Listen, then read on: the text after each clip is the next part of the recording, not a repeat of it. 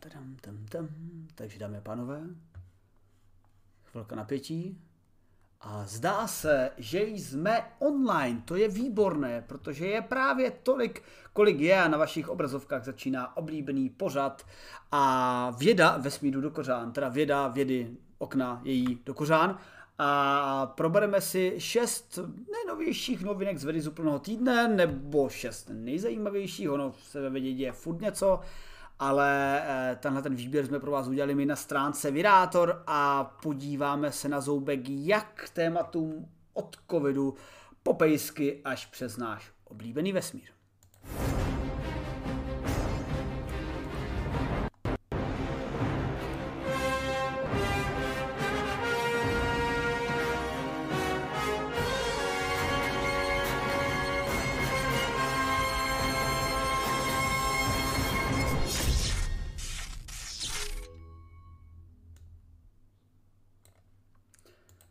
Na to jsem si vybral eh, našeho pravidelného hosta a hlavního autora vydátora, zde Ladislava Loukotu, von uh, Letná, nebo s kam asi Žižkov? Uh, Libeň. To třetí, to třetí. Už jsem to měl na jazyku.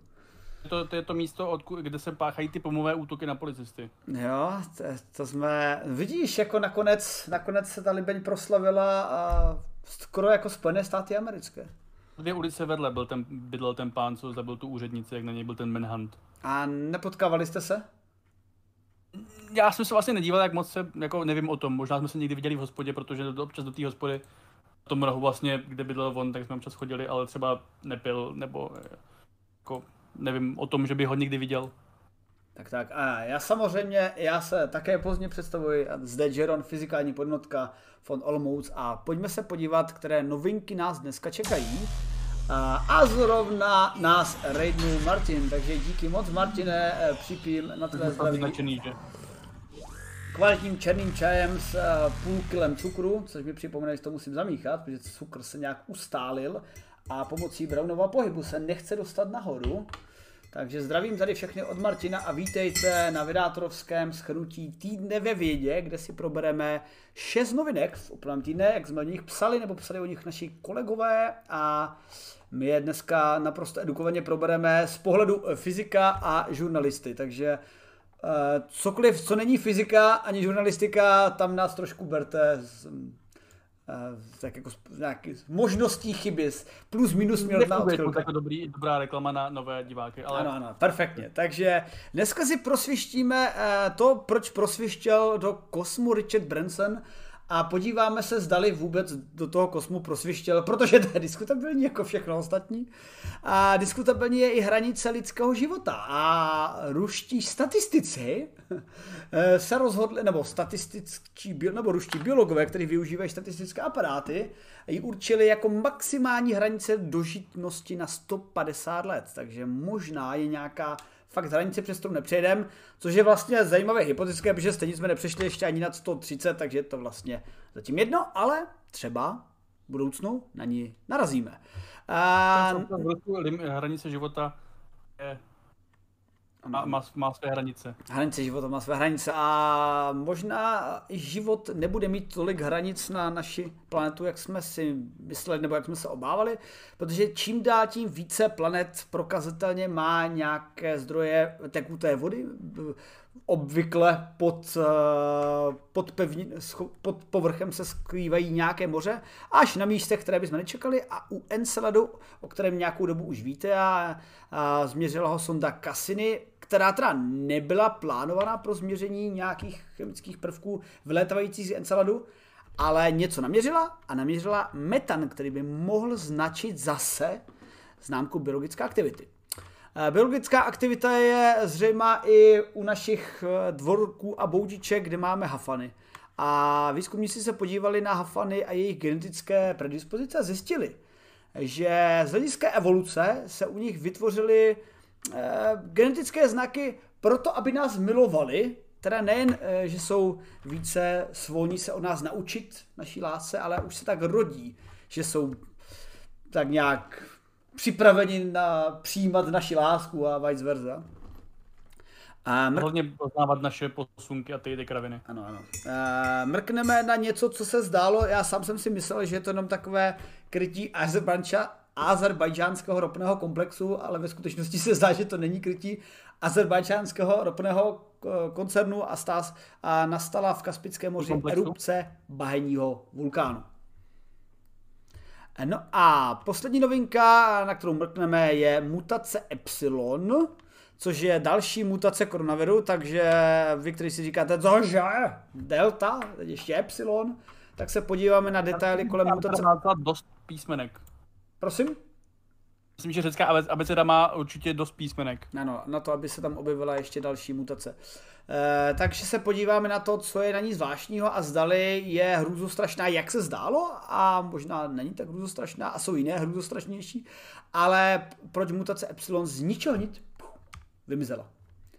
Tak, uh, tak, tak, uh, takže uh, zdravím a vítám vás tady všechny a jdeme na naše novinky. Ale první, abych se tak rozehřál na okázalé explozi uprostřed Kaspického oceánu, protože o tom nejde zase tak extra co říct. V podstatě první informace z toho dodané byly nahrávky námořníků, který ukázali tento, tento epický výbuch. A vzhledem k tomu, že nebudeme se úplně tak nějak jako hledbat nad demokratizací azerbajdžanského režimu a potřebou hlásit své prů, e, problémy ven, ale každý ho napadlo, aha, no tak to je jasný, tak prostě jim vybuchla e, plošina na těžbu zemního plynu. A to jsme si mysleli tak nějak jako více lidí a zevně se tak pravděpodobně nestalo, protože vybuchla skutečně bahní sopka, což není úplně tak neobvyklé, protože bahní sopky občas v menším vybuchují a rozhodně nejsou, se objevují na více místech na naší světě. Dokonce se objevila, myslím, že v České republice máme bahní sopky. Zase neslyšíš, co? Co? Mě zase neslyšíš? Já tě slyším. Povídej. Že ne, ne, nereaguješ na moje snahy převzít slovo. Mě, mě na tom zaujalo, a proto jsem to dal do toho týdne ve vědě, že já jsem vždycky jako myslel, že bahení sopky jsou prostě sopky, co jsou bahení a proto je tam bahno a najednou tady vidím gigantický výbuch jako z generálců, když zvrhneš atomovku, což se shodou okolností odehrávalo v tohle roce a v této oblasti částečně.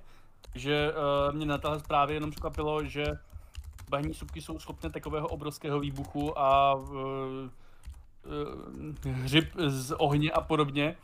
Možná můžeš vysvětlit, proč to vlastně umí, nebo jestli to bahno je tak uvěřitelně hoslavé a koncentrované, že to takové věci dělá. Tak ono to bahno je neuvěřitelně koncentrované a hodlavé ve chvíli, kdy jsou tam nějaké neuvěřitelně koncentrované a hodlavé látky, protože ono dává celkem logiku, proč zrovna v těchto oblastech těží Azerbajdžán zemní plyn a ropu, protože s chodou okolností je tam zemní plyn a ropa, který občas mohou přirozeně vyvěrat na povrch. A dřív, než jsme tyhle ty místa těžili, nebo takhle to řeknu, na počátku těžby zemního plynu a ropy eh, je lidstvo těžilo na těch místech, kde byly dostupný, povrchově.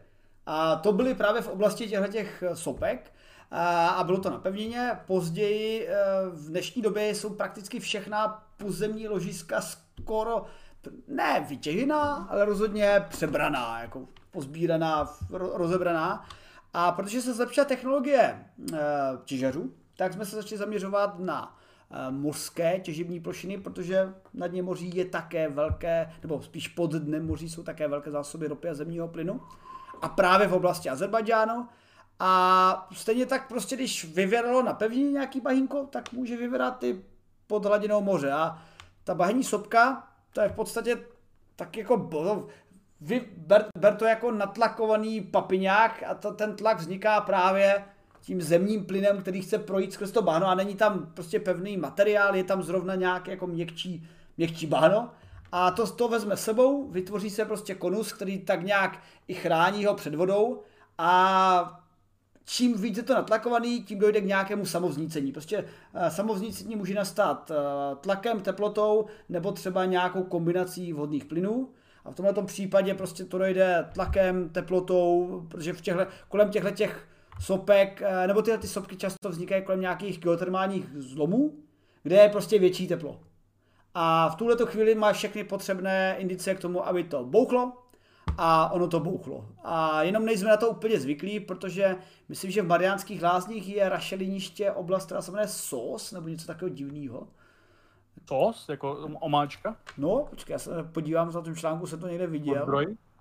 Ano, SOS u Františkových lázní, ne Mariánských, Františkových lázní, kde jsou rozlehlé rašeliniště a slatiniště, Nicméně eh, tam úplně jako jsem neslyšel o tom, že by to tam vybuchovalo pravidelně. Na druhou stranu... No zatím, tak já myslím, že, jako, že v tom Azerbajdžánu, já teda nejsem úplně odborník na výbuchy v Kaspickém moři, mám v tom určité zery, ale myslím si, že určitě eh, se to tam jako dělo jindy, akorát jsme třeba u toho neměli ty kamery a internety a podobné věci. Jo.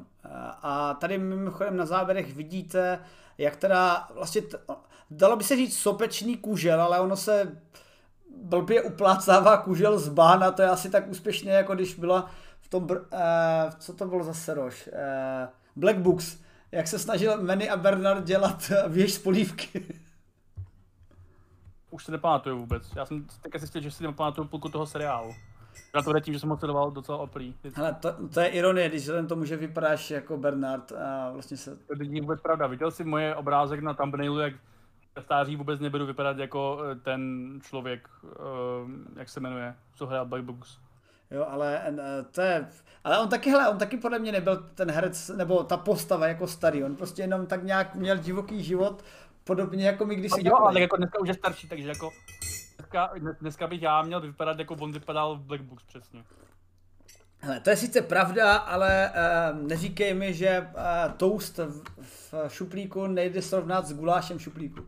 Jako je to, byl to samozřejmě inspirativní seriál pro určitou fázi života a nepopírám, že uh, byl inspirativní, nebo jak to říct, aniž bych se tomu zamotával víc, no ale uh, vzhledem k tomu, že rok a půl už úspěšně nepiju, tak už se s tím asociuju trošku méně než dřív. Tak, takže, takže uh, přátelé, kdo by chtěl... Pořád bych chtěl mít, pořád bych chtěl mít, pořád bych chtěl mít. A když si chtěl koupit jednou, až budu na to mít peníze, třeba nějaké teoreticky, uh, kavárnu bar Ouky na Štrosu, protože prostě to je... A tam budu mít, black, tam, a tam si vezmu Oldřicha, a tam mi tam bude dělat Manyho a vrátí se to třeba. No, a kdo by nechtěl? Uh, to je jak ten, celá naše motivace pro vznik našeho studentského spolku, ze kterého zešel vydátor, stejně chceme jenom tu hospodu vlastní. Jo, ne, jako nakonec, ono, já jsem vždycky tvrdil, že mít hospodu je prostě jako terno v Česku, jako na tom nemůžeš v podstatě bankrotovat, byť teda v posledním roce a půl eh, tady ta planeta se dostala určité trhliny, ale eh, nehledě na tuhle situaci, tak si myslím, že pořád je mít hospodu terno, pokud není zrovna pandemie, takže uh, ona většinou jako nebude, takže nebo nebývá, takže jako určitě, až si tu hospodu pořídíme, se trefíme do toho období mezi pandemiemi, třeba stoletého ideálně. Tak ono, vzhledem tomu, že podle všech výzkumů e, by pandemie měly být z hlediska density populace, jak se česky, hustotu populace a z hlediska incidence e, nemocí schopných propuknutí pandemie se spíš říká, že se můžeme připravit do dalších 20 let. I když skrotíme covid, tak něco jako v dalších 20 letech nás čekají nějaký dobrý ptačí chřipky a podobné věci. To asi jo, no, protože jako uh jako dobře, když na to navážu, tak uh, nejen, že přibývá prostě lidí a ži, žijou blíž sobě, ale taky mají uh, rádi víc masa, takže víc zvířat žije poblíž víc lidí a to prostě statisticky zvyšuje šanci, že eh, přeskočí uh, capiny a jsou z toho nějaký capiny, kvůli kterým krachují hospody, jo. takže uh, ano, ale na druhou stranu můžeme samozřejmě taky jako říct, že okolností s tím ty státy, kde ty zvířata žijí víc u těch lidí, tak třeba i v důsledku jako právě covidu, uh, či případně nějakých jako jiných věcí i, budou postupně zlepšovat svoji, svoje hygienické normy, budou postupně víc zlepšovat uh, svoji reakci na um, riziko chorob a podobné capiny. Samozřejmě ty státy budou třeba v ideálním případě dál bohatnout, tím pádem jako ti lidi už nebudou chtít úplně, aby s nima kravička žila nebo slepička žila prostě uh, poblíž v místnosti, takže se to jako časem postupně bude snad i zlepšovat i v tomhle ohledu a ty dnešní projekce jim zasmějeme za 50 let v naší utopii, ale to se uvidím. To, šli jsme trošku daleko od Kaspického moře. Hele, to jsme šli daleko od Kaspického moře, ale vzhledem k tomu, že o téhle novince už tohle zase tolik říct nejde. Prostě uh, skutečně přirozené cykly na naší planetě umožní vznik bahení sopky, která teda vypadá jinak než normální sopka, protože se prostě taková rozťápla vlivem toho, že se jedná o bahno. Na mít prostě 15 minut monologu. No a jasně, každý říkám, každá novinka skutečně nemusí být probrýná tak důsledně, ale sopka byla. To to video, předpokládám. No, jede video v pozadí, no. Tak to je všechno, to je celý vlastně. To je celý. Prostě vybuchlo to, je to zajímavý, není to, není to uh, vulkán svatého Helence, kterému se česky říká uh, hora svaté Heleny, myslím, a což, což to není teda. Je to St. Helens, jako podle nějakého pána Helence, myslím. A um, tak máme další prostě jako výbuch v životě a není to, nikdo neumřel pravděpodobně při tom, což je dvojnásobná radost a uh, Michael Bay může jít příští film točit do Kaspického moře a bude mít efekty zdarma. Tak tak. A nebo Michael Bay může točit třeba nějaký eh, film o nějaké pandemii a inspirovat se. Přemýšlím, bude o covidu nějaký film někdy? Určitě milion, pokud už jich spousta není. Já myslím, že už jako snad je, je nějaký, jako, jsou nějaký televizní filmy o tom, jak prostě fil, filmy o tom, jak lidi tráví karanténu a mají z toho nějaké duševní problémy nebo prostě hádky a podobně, takže já myslím, jako, že už myslím, že o covidu už vznikly filmy a jako první film o covidu už vznikl asi 10 let před covidem, že jo, samozřejmě. Což Kmen je, Andromeda. Nákaza, ne, ne, ne, Aha. nákaza. Je jako opravdu, jako ty, ty jsi neviděl nákazu od Cronenberga, nebo to ne, Cronenberga, ne, kecám. Cronenberga, nějaký takový Berg to natočil, a možná dokonce i Berg. No ale eh, já se podívám. A nákaza, jsi viděl jsi nákazu? Ne. Z nákazu z dva, je, to starý 10 let. Zase samozřejmě lidi jako to, to viděli někteří, když začínala prostě covid a říkali, a to je důkaz, že prostě všechno to je konspirace a umělé, protože tento film, film Uh, jako logicky, když, dáš, když chystáš konspirační pandemii, tak o tom natočíš film samozřejmě, no. jak to bude vypadat. Takže jako tenhle film, který uh, jako vychází, vycházel z těch projekcí o tom, jak by mohla vypadat v dnešní době pandemie, tak jako předpověděl spoustu, spoustu, spoustu těch věcí, protože samozřejmě vycházel z, jako, z těch jako simulací nebo prostě uh, úvah těch lidí, kteří tomu rozumí víc než uh, my dva, k tomu se ještě dostaneme třeba dneska. A zároveň prostě je to jako kolektivně natočený a je to takový, je, je to takové, je, má to takový ten uh, dlouhodobý uh, katastrofický narrativ, nebo jak se tomu říká, kdy vlastně sleduješ uh, nějakou událost z pohledu více postav jo, a každá ti prostě dělá jenom nějakou, nějakou svoji část uh, toho svého pohledu, prostě tam není potřeba jako třeba v úplně dementní světové válce Z, nebo World War Z, jak to je česky, kde prostě uh, Brad Pitt musí být úplně všude, protože aby se vysvětlilo všechny ty věci jo, kolem, tý, kolem mm, té, té fiktivní uh, sekce, zombie teda tady v tom případě. A to je prostě jako, a pak, pak prostě vypadá jak Superman, jo. Nákaza tohle nemá, nákaza prostě má jednu postavu, což je prostě epidemioložka, která opravdu řeší jenom nějakou věc epidemiologickou v nějakém jednom městě a vidí celý ten obrázek, ale my, protože máme film a můžeme vidět různé postavy, tak vidíme ten obrázek víc. No a každopádně předpověděl to třeba jo, hoaxy na internetech, a, které, které kolem toho budou a Jo, jak akorát říká Iluminátor, eh, některé hoaxy to předpověděli asi takovým tím způsobem, že eh, kolem vystřelného terče eh, nebo zapíchlého terče nakreslili terč, teda kolem vys, zapíchlého šípu nakreslili terč, pardon, protože teď, jak se mluvilo o možných způsobených mutacích DNA kvůli AstraZeneca, tak všichni konspirátoři, my jsme to říkali, my jsme to říkali, no jo, ale oni říkali, že to způsobují ty mRNA vakcíny. Takže pak zdůvodnili, a to je jedno, prostě to způsobuje. Jaká vakcína? Úplně jako souvisí s nákazou jako filmem, ale, ale možná popojeďme dál. Jo. Hele, ale když už jsme u, toho, u té mutace, sice není to úplně přesně podle našeho ďábelského plánu a jenom se tím zbavujeme té novinky, kterou, na kterou se těšíme oba dva, ale když už jsme u těch mutací, tak uh, všichni se děsí mutace Delta, která se na nás šíří a řítí se k nám a problém je v tom, že je tak nějak mocnější než předchozí mutace a jedna taková podobná mocná mutace. Možná se ještě budeme bavit, jak je mocná, protože původní článek jsme trošičku pouprovali eh, vlivem jedné faninky, která, nebo kolegyně, která... To je přímo nějaká doktorka, jako, co, jako dobrý, dobrý. Rozumí víc než my dva No tak, jako, může být faninka doktorka, která nám to trošku poupravila, ale, jako ale a, eh, když to schrnu, jednalo se o a, eh, mutaci Epsilon, která podle všeho měla mutace, které způsobovalo výrazně vyšší infekčnost, Nicméně... Ne, ne, ne, no, infekčnost ne.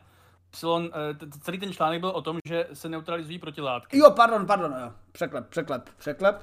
zapomeňte post úplný 10 sekund, ale e, že tahle ta varianta e, je schopná více neutralizovat protilátky a nejzajímavější na téhle variantě také je, že prakticky není, protože z ničeho nic nějak velmi rychle vyzdechala a otázka je, jak to, že vyzdechala? A odpověď je pravděpodobně, že když je jedna mutace, která jí pomáhá se šířit, tak tomu většinou jsou spojeny další mutace, které zase něčemu něco kazí a ve výsledku mutace Epsilon prostě neměla ustláno na růžích a takže se jí, mohli jsme se jí bát kvůli mutaci genu. Já tady mám, o co se vlastně e, stalo, protože ona má mutace S-proteinu v S13L v signálním peptidu, také V1P2C v N-terminální doméně NTD a L4P2R v doméně vázající receptor RBD, ať už je to cokoliv.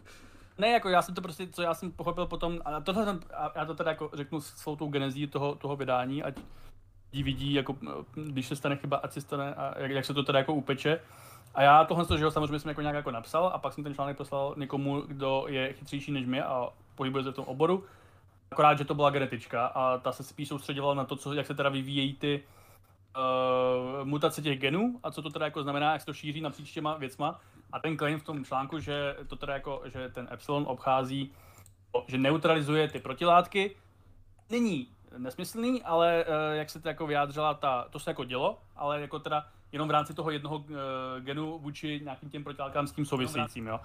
A jak se, jak, jak se to vlastně potom upravilo mm, po té marketě Tomkový, tak uh, ta jako dala, že tohle to vlastně jako jenom, řekněme, jeden slide celého jako prostě problému a obecně ta studie uh, tvrdí, že Epsilon má menší infekčnost, nebo ten klasický Epsilon má menší infekčnost než právě třeba Delta, jo. I byť teda má ten jeden gen, který kdyby se prostě objevil Ehm, kdyby, kdyby jeho, jeho nějaký prostě jako podobný geny se objevily dál a třeba ty, i ty jiný jako mutace by začaly být ne, proti těm protilátkám uh, odolný, neutralizovali by je, tak by to jako byl větší problém a je to možná takové jako náznak toho, co jednou třeba přijde, když jako nevíme kdy přesně, u těch nějakých budoucích uh, kmenů, ale zatím se to teda nestalo a je úžasné mít po dlouhé době, nebo původní idea byla, že máme tady článek, který je čistě vědecký, jako že máme to něco, že prostě je nějaký další vývoj pandemie, nebo nějaký lék, nebo něco takového. Ne, je to čistě jenom jev,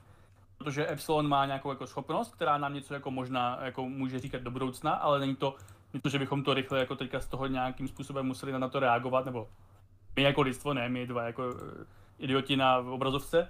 A pravděpodobně je to zajímavé i tím, že ten Epsilon teda jako nějakým způsobem zmizel z těch nebo skoro, skoro, skoro úplně vyhnul, řekněme, jo, ať neříkáme zmizel, jako že ho někdo někam schoval, jo, skoro, skoro úplně vyhnul. A to je jako byl úžasný článek a pak se tam teda jako identifikoval tady ta chyba o tom, že ten titulek nebyl úplně jako nejlepší a ty chtěl to prostě nějakým způsobem upravit, no, což je samozřejmě moje chyba. Jsem, měl jsem si to víc pohlídat, ale uh, se. Tak ono jde především o to, že vzhledem tomu, že píšeme o Eh, všem možném světové vědy a s tou biologií občas nestíháme kolikrát ty věci tak dobře skorelovat, ale samozřejmě, když chyba nastane, tak to opravíme. E, někdy se to stává častěji, když máme horší období, někdy méně častěji. E, je to taková chyba, která se stane průměrně jednou za dva měsíce třeba, takže něco takového.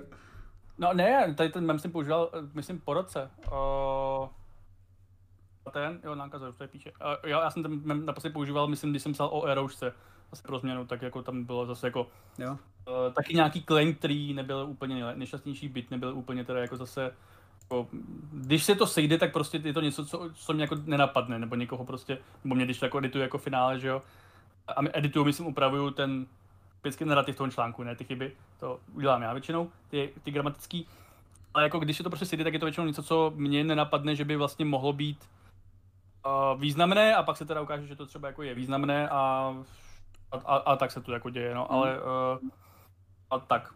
Já ještě doplním, že v porovnání těch mutací, protože mluvíme o nějaké mutaci Epsilon, která se tu zjevila, měla mutace, které způsobovaly, že v určité, v určitých testech protilátek absolutně obcha, ničila ty protilátky. Třeba dvě konkrétní mutace vedly k úplně ztrátě neutralizace při testu eh, deseti z deseti testových protilátek, takže tam prostě absolutně eh, v nějakém typu protilátek ta mutace epsilon byla drsná. Nicméně právě to doplnění od paní doktorky vedlo k tomu, že i tak ve výsledku eh, ten pokles protilátek nebyl třeba u Epsilon tak výrazný, jako u Delty. Povídej.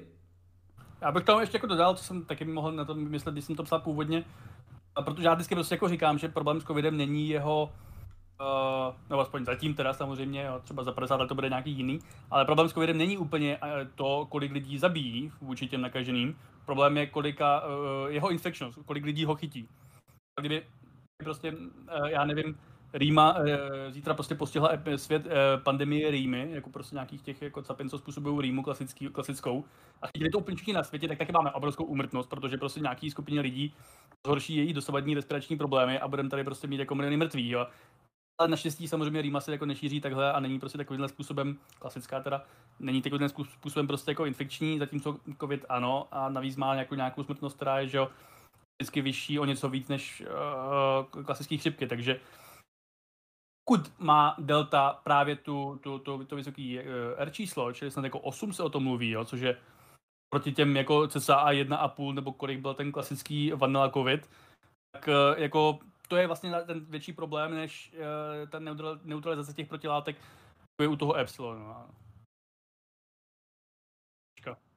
Každopádně, když si to porovná teda s tou neutralizací protilátek a s dalšími aspekty, tak prostě delta se jeví horší. Překvapivě i beta se jevila horší, ale i tak u bety bylo hlášeno minimálně u Pfizeru, nepletuli se 75% eh, účinnost, takže zatímco deltu nemáme tolik ještě proskoumanou, protože je to pozdější mutace, ale dá se předpokládat, že nějaká taková podobná mírně horší tam bude, ale hele, dokud jsme furt nad nějakými 50-60% u daných očkování, tak to jde. Tak to jde, protože ve výsledku podle pravidel očkování musíš mít úspěšnost nad 50%, co, což znamená co, že když, když aspoň půlka lidí se nenakazí a to šíření tomu může být zabráněno. Takže cokoliv víc jako je příjemné. No? No, ono samozřejmě nejde jenom jako o tu efektivitu, uh, jako hlavní, nejhlavnější bych já řekl prostě zatím covidu je efektivita uh, proti těžkému průběhu. Jo? Protože když nebudeme, prostě když úplně všichni lidi na světě chytí covid, ale budou z toho mít jen tu rýmu, tak to prostě bude jen ta klasická rýma a nebude to prostě jako, nebudou tu ty zahlcený nemocnice, kvůli kterým se prostě to muselo omezovat konec těmi lockdowny, jo, protože, protože jak, jak se tam zahltí nemocnice, tak prostě je to průser, protože pak prostě jako umírají lidi i, e, nedostane se jim ta péče. Jo, takže prostě pak umírají prostě i lidi, kteří by jinak přežili, což je to, čemu se vlastně snažíme třeba vyhnout ve státě obecně, e, tak nějak, co ho máme ten stát. Takže e, pokud prostě ta, ty vakcíny, a tím to teda vypadá, myslím, z Izraele docela dobře, i proti deltě, pokud zabraňují tomu uh, vážnému průběhu, tak je vlastně na těch 99% a podobně i u těch jako dalších mutací, tak je vlastně zatím to dobrý poměrně hodně. Jo.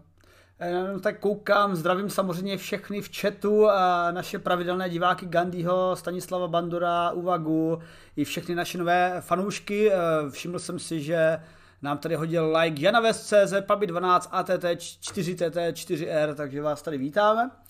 No a když už jsme u těch nemocí, mutací a tomu, jak nám to zkracuje život, tak pojďme na naši oblíbenou novinku, která je tak jako, zní definitivně, ale pojďme se bavit, jaká ta definitiva je, protože podle uh, výzkumu především z pera uh, ruských vědců Pirkova a Vč, Avčaciova a Tarkova, eh, což jsou biologové a využili samozřejmě i statistické aparáty, což v biologickém výzkumu se často využívá, když potřebujete vytáhnout z nějakých dat signifikanci a najít trendy, tak eh, pomocí několika aspektů došli k tomu, že hranice života je zřejmě omezená, hranice života lidí je zřejmě omezená na 150 let a a pak přijde Satan a všechny si vás vezme do pekla. To je prostě, to je smlouva s ďáblem, je to dáno, Rusové to oznámili.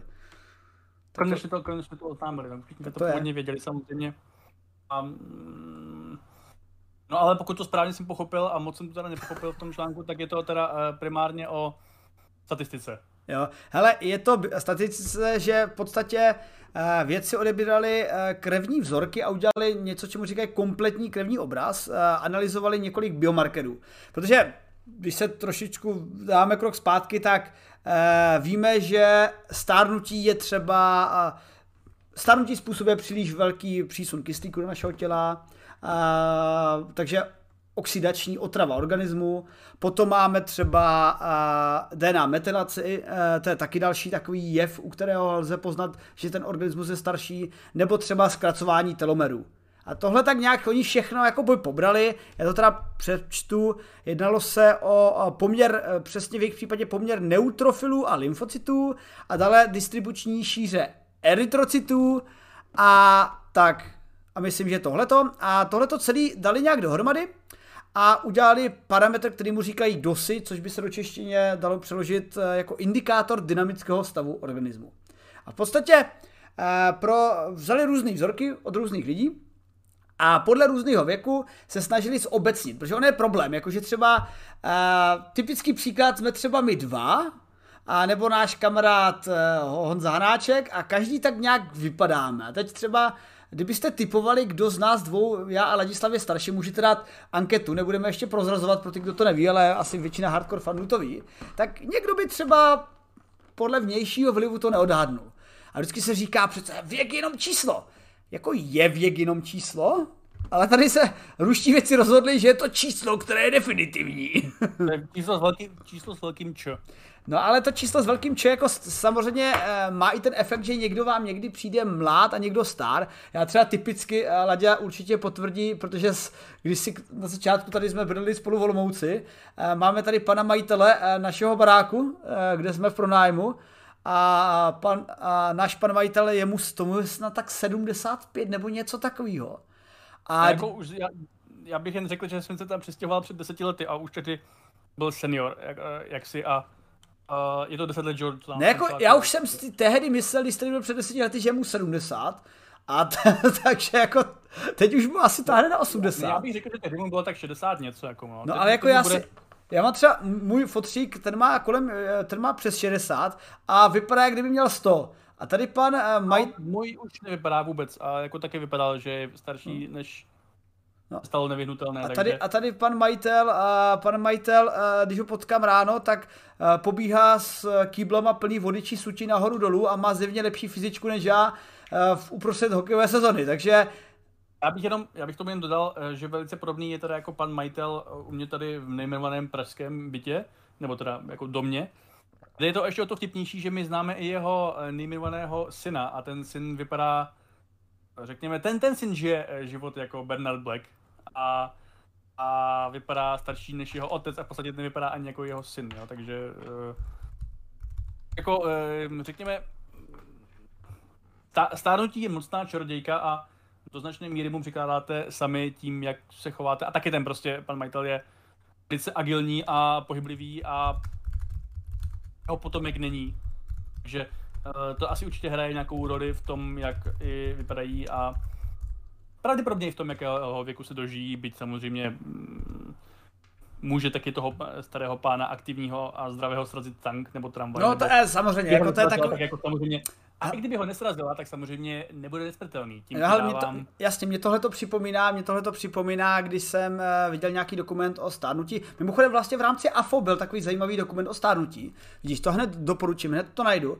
Ale uh, ještě se mi vybavuje jiný nějaký starší dokument o stárnutí, kde mluvili s lidmi, kteří se na prodloužení svého života specializují a každý má různé taktiky a jeden vím, že měl taktiku, protože třeba typická situace u savců. Rychlejší metabolismus, myši, mrtvé brzo. A oproti tomu, no sice tam úplně nesedí do toho takový ten hnusný hlodovec, eh, krtko, krtkovec nebo no, něco. No, to je právě, ale on zase jako má nějaký dobrý geny, jo. To ne, on má dobrý geny, ale zase jako je to eh, hlodovec, který určitě má rychlejší metabolismus než my a jste zjevně, jako není to lenochod, jako nechová se tak. No jasně no, jako je to možný, já ne, ne, nejsem úplně u, u Lerata odborník na pozdního metabolizování. Jak píše Martin, tak eh, jedna z, jedna z přístupů, jak si prodloužit život, je nečíst příspěvky od Tomia, ale eh, tenhle ten pan v tomhle dokumentu říkal také, že mu prodlužoval život, že žil pomalu. A jsem tam byl s ním rozhovor v tom dokumentu. A on jako fakt, já se musím pohybovat pomalu, takže když jím, tak jim takto a, a úplně by bylo vtip, a prostě, tam bylo prostě jasný, že ten člověk si jako zjevně ten svůj život neužívá, teď jako třeba dosáhne 125, ale prostě 125 úplně a teď pomalinku umírám. a teď se ho zeptám, a užil jsi to, kurňa? to je právě jako, samozřejmě chce to najít asi nějakou jako optimální rovnováhu, ale co je ta rovnováha? V tom se přou lidé a ideologie a filozofie a všechno je prostě už jako, co je svět světem, jo? takže jako e, není, není, není problém říct, to najít rovnováhu, problém je najít. A e, to hledání je samozřejmě cesta a ne cíl a tak dále, jo? takže Uh, jestli třeba to pána baví, jo, třeba se tím prostě realizuje, já bych mu jako neříkal úplně, že se to neužívá, ne, tak tam šlo vidět, jako v rámci toho dokumentu jeho životním posláním bylo přežít co nejdéle, ale že jak tak jako životní poslání přežít co nejdéle, bys všechno dělal pomalu, je takový... Bylo to, nebo to uh, Kurz, Kurzweil, nebo jak on se jmenuje? No, povidej. Bylo to, já nevím, jak on se jmenuje, Ray? Já zatím najdu ten dokument o tom stárnutí s, uh, no, Ray, Ray Kurzweil, který mu je teďka, takže jeden z těch lidí, kteří tvrdí, že jako se do, do, dočkáme té nesmrtelnosti za pár let a bude přijít ta singularita, a m, já jsem si viděl u Kurzweila, který teda vypadá mimochodem velice zdravě, musím říct, na 73 let. Uh, typ, myslel, jsem, myslel jsem, že bude něco kolem 50. A Kurzweil, eh, teda já jsem jednou viděl, které všechny léky bere a tím se jako bio, biohackuje, aby se dožil právě toho období, kdy už se bude moc uploadovat, nebo třeba nějak jinak se dlouží život o něco nějakými emergenčními technologiemi, co se teprve vyvíjí a on se jich jako samozřejmě dočká a tím, že se jich dočká, tak zvyšuje svoji šanci, že se dočká těch dalších a tím zvyšuje šanci, že prostě bude tady jako na, na furt a jednou se tady uh, uploaduje do toho počítače nebo do prostě vyšší dimenze až jako tom jednou zase. Takže uh, Kurzweil tady ten jako otec tady tý, nebo aspoň dneska je takový jako duchovní otec tady tý, uh, je a já jsem teda jako, uh, není problém se chovat samozřejmě podle jeho jako on jako má videa na YouTube, které všechny prostě antioxidační uh, půlky bere a jestli mu pomáhá alchemistr nebo prostě něco takového. Takže uh, určitě samozřejmě to si jako může každý najít. Myslím si, že Kurzweil mu to teda jako úplně neškodí, jako tady ten způsob života, by, jako asi na to musí myslet ráno, když jako snídá, že se má dát svoje eh, svůj set pilulek, na druhou stranu to si dával i můj otec a, a tak, taky jako třetí stranu taky mu to nepomohlo. A, a když teda, samozřejmě jiných pilulek, no. Zpátky. No a každopádně Kurzweil jako tady to jsem jen chtěl říct, že má a je tím proslavený, že to být na furt a nebojí si to říkat, což se většina lidí bojí říkat, že to chce být na furt, protože pak si lidi myslí, že jsou prostě ty lidi nějaký jako uh, divní nebo něco, ale myslím si, že málo co je přirozenější, než a neumřít, jako jo, akorát my to už samozřejmě jako lidi bereme nějak trošičku komplexněji, nejenom neumřít v boji proti tigrovi, nebo neumřít hlady, nebo neumřít páření, jo, jako prostě to v přírodě máme, jo, základní imperativ života je snaha neumřít a pokračovat dál svými geny. Jo, nebo života je, je, je, aby geny fungovaly dál, jako co nejdéle. A to buď znamená, nebo to typicky znamená, že se musíte rozmnožit, protože prostě vaše tělo má, uh, už jste prostě člověk, nebo ať už jste prostě ryba, nebo ať už jste Eh, kočka nebo já nevím, prostě bakterie, jako pořád je to o tom, že se musíte rozmnožit dál. A by ty vlastně, aby, ta, ta, ta, aby to DNA pokračovalo dál. A to je základní imperativ. Ale co když bychom to třeba mohli pokračovat ten imperativ dál, tím, že třeba naše vlastní DNA se bude šít, to bude i nadále, protože my neumřeme, tím pádem se chází stále na naplnění toho prostě základního, základního podu a no, potřeby. A a, a, ale jinými, cest, jinými cest, eh, metodami. Jo. Takže já si myslím, že jako snaha neumřít a je to nejzákladnější, jako co máme v podstatě, akorát, že většina lidí to realizuje skrz to, že si udělá dítě. dítě.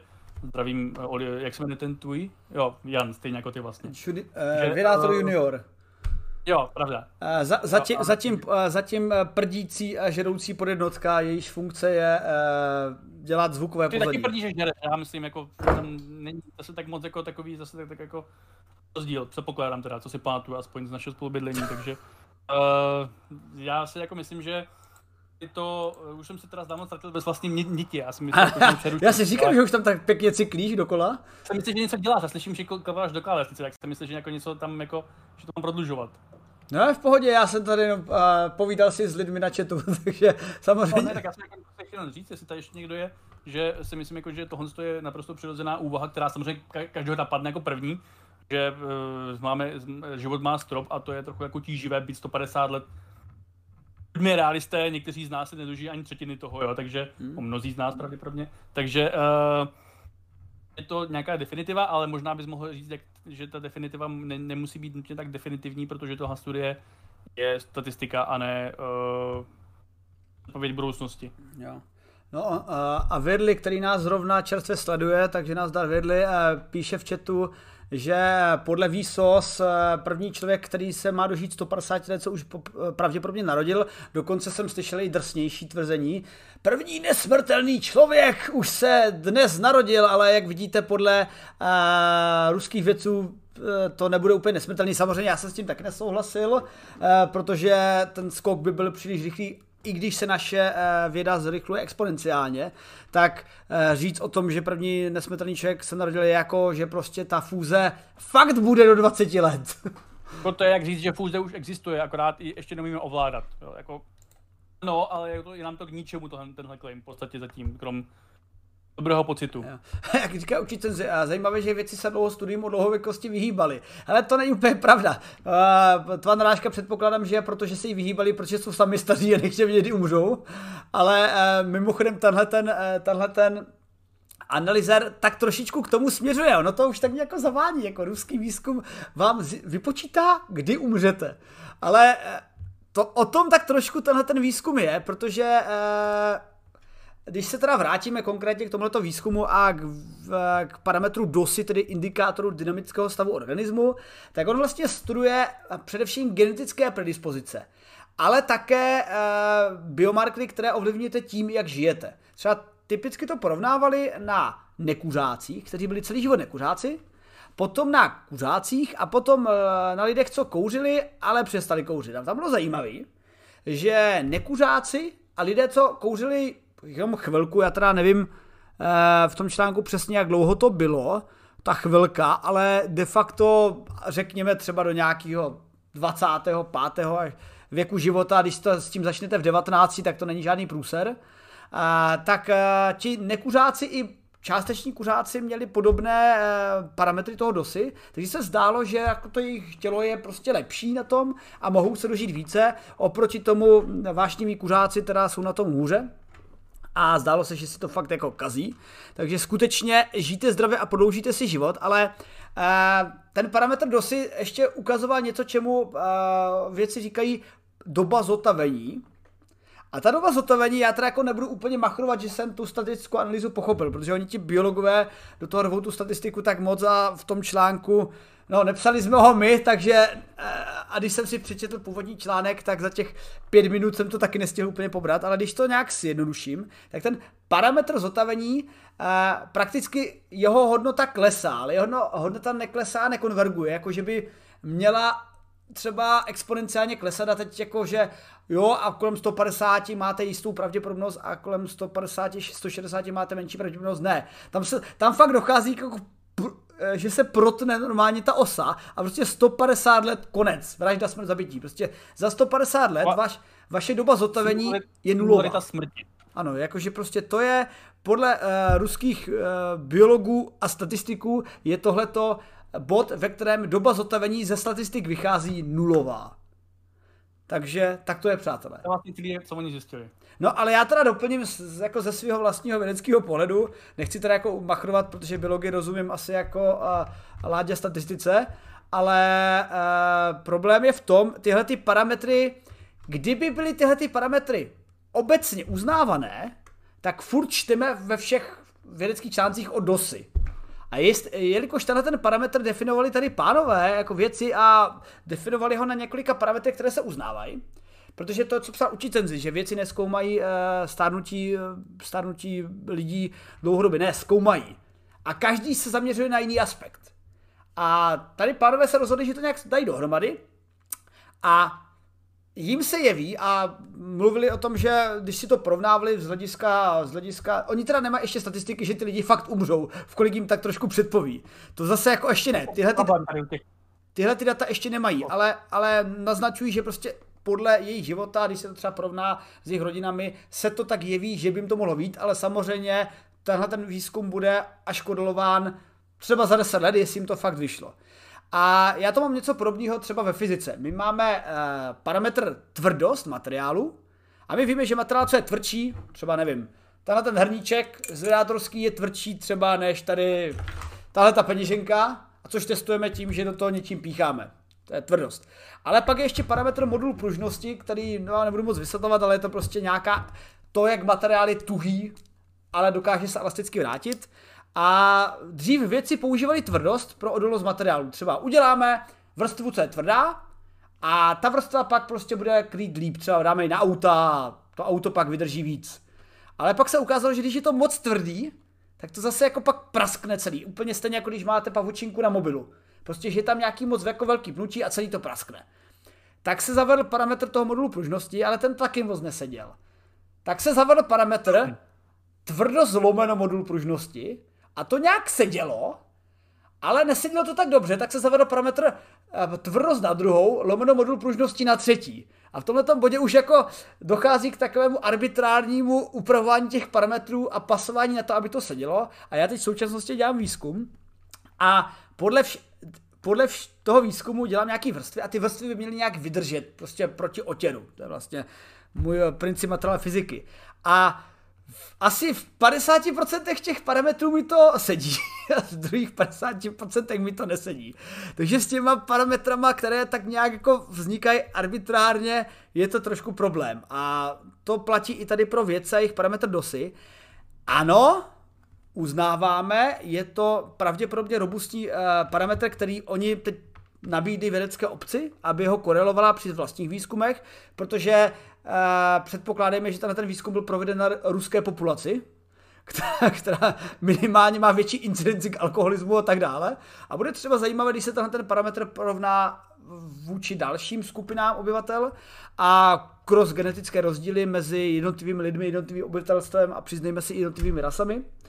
A ukáže se, jestli ten dosi je fakt robustní, protože zatím je to tak, já teda nejsem biolog a nečtu úplně biologické články, ale zase tolik jsem o tom neslyšel, jenom jsem slyšel o těch jednotlivých parametrech, který ten dosi tvoří. Takže se ukáže až do budoucna, zdali je to tak trošku parametr zkrácení telomerů na třetí minus eh, metylace DNA na druhou plus kolik cigaret jste vykouřil včera. Takže takhle bych to asi zhodnotil. Jako, no, mm, Popojedem dál. Popojedem dál, popojedem dál. Já si bych jen jako dodal, že si jako myslím, že samozřejmě nějaký ty budoucí terapie, na, eh, který by tím dosti mohli posunout někam dál, můžou třeba jednou přijít, ale s tím, jak si nemůžou ta studie dneska operovat na základě dnešního balíku dat. Takže dál to nemusí znamenat, že limit je 150, ale a asi pokud nemáte stroj času, tak uh, limit je pro vás určitě mnohem, mnohem níž anyway, ať už, ať už ruští věci to šli k čemukoliv.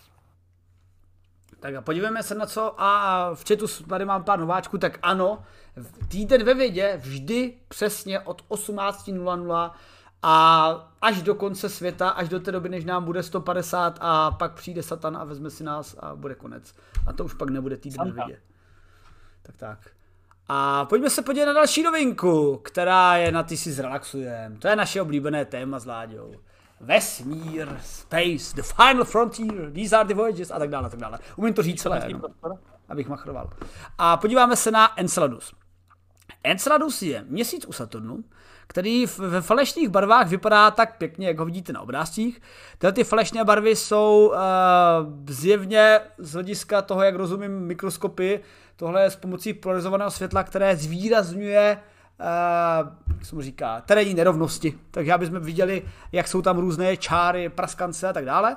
A je patrné na Enceladu, že nějaké části Enceladu jsou mladší geologicky, což poznáte jednoduše, že tam nejsou uh, impaktní krátery od asteroidů, uh, takže ten povrch musel být přetaven. Ale podstatnější je, že nepletuli se na Enceladu byly detekovány něco, něco, čemu se říká tygří pruhy, a zjevné dlouhé oblasti větších teplot, když jsme se na to dívali infračerveně. A když se sonda Cassini před několika lety, je to bratru 6 let, eh, orbitovala kolem Saturnu a občas si proletěla i měsíce a vlastně na konci svého letu to bylo nádherný, jak proletěla těma, těma prstencama. No vlastně, kdo to, předpokládám, že to víte všichni, protože byste tady nebyli vášní milovníci vědy, ale oni sondu Cassini vlastně využívali k bezpečným obletům kolem Saturnu dostatečně daleko a když se blížil závěr, tak už si říkali, že už můžou riskovat. A jeden z těch risků se týkal Enceladu, ale ještě než skočíme na ten Enceladus, tak, tak ten závěrečný risk byl pak průlet uh, vnitřní částí mezi Saturnem a prstenci. Vlastně, tak to bylo prostě absolutně nádherné, protože uh, my můžeme předpokládat, že jsou prstence, pak je mezera a Saturn, že je tam nějaká díurka, ale opravdu, když jste na takové gigantické vzdálenosti a fakt se strefíte. Absolutně nádherné, myslíš, jako z pohledu vědce a výzkumu a poznávání. Protože já si nepamatuju, že by z toho byl nějaký jako obrazový materiál, který by vypadal jinak než něco, co vyfotím oprý v noci. Um, u zdi a tak je tma. Ono, ono, to bylo, uh, ono to bylo nejbližší místo přiblížení při té, při té orbitě a to je obvykle jako dost rychlé, takže ono se to jako fotilo dost blbě. Když v podstatě v rámci rychlosti průletu eh, ten relativně tenký prostranec prostě jenom minuli. A jako, ano, bylo by to lepší, kdyby jsme tam měla jako širokou úhlou kameru, která by tak jako tak nějak jako to celé nasnímala, ale protože to nebyl původní plán Cassiny, tak jsme to tam neměli. A nicméně... Já, to uh, já, já, já, jako, já se vůči tomu jen vyhrazuju, si ne, třeba nemáš oh, nějaký materiál, který by ne, byl ne. opravdu nesmírně ne. nádherný, který jsem třeba přehlédl. Uh, uh, hele, nesmírně nádherná je ta, uh, je ta animace, která to ukazovala, jak to bude vypadat v realitě. No, to je pravda, no, to byla taková poetická. Tohle, a navíc tam byla hezká muzika v pozadí. No mimochodem a jedna z dalších misí, která nebyla úplně plánovaná, ale jako fakt obrovský respekt výzkumníkům a, a konstruktorům Cassini, že jejich sonda byla schopná tohleto provést, tuhleto analýzu, protože zrovna třeba spektroskopy jsou velmi sofistikovaná zařízení, které tak nějak jako jsou připraveny na to, co mají dělat. A třeba jiné, jiné schopnosti navíc moc nemají. A Cassini neplánovala, že bude dělat analýzu složení nějaké atmosféry nebo nějakého plynu vystřeleného, ale to přesně udělala. Protože z Enceladu vystřelují takové gejzíry. Protože zdá se, teda o tom, co o Enceladu víme, nebo co jsme o něm zjistili, že Enceladus má pod povrchem nějaké, řekněme tomu moře, ale prostě tě velké množství vody. A jak to, že není zmrzlé, samozřejmě fanoušci Cosmonautics už ví slapové síly. Takže slapové síly zahřívají eh, hnětou tak trošičku vnitřek Enceladu jako dalších měsíců. A prostě Enceladus má z nějakého důvodu dostatek vody, který je držen pod, eh, bodem, nad bodem mrazu, takže je tekutý a občas na povrchu pro, propuknou nějaký praskliny a ten plyn, protože tam nemá, máte tam vakuum, nemáte tam protitlak v, jako atmosféru, prostě vystřílí do, do vesmíru a těma těma gejzírama proletěla kasiny a udělá v tom analýzy. A zjistila zajímavé věci, že v těch gejzírech je množství metanu. A metan je taková zajímavá věc, že jako metan sice může vznikat normálně chemicky, ale podle toho, co o množství metanu víme, tak vzniká hlavně biotickou cestou. Tedy e, na naší planetě ho prdí kráviami a v podstatě vzniká. Prosím? Kají ho.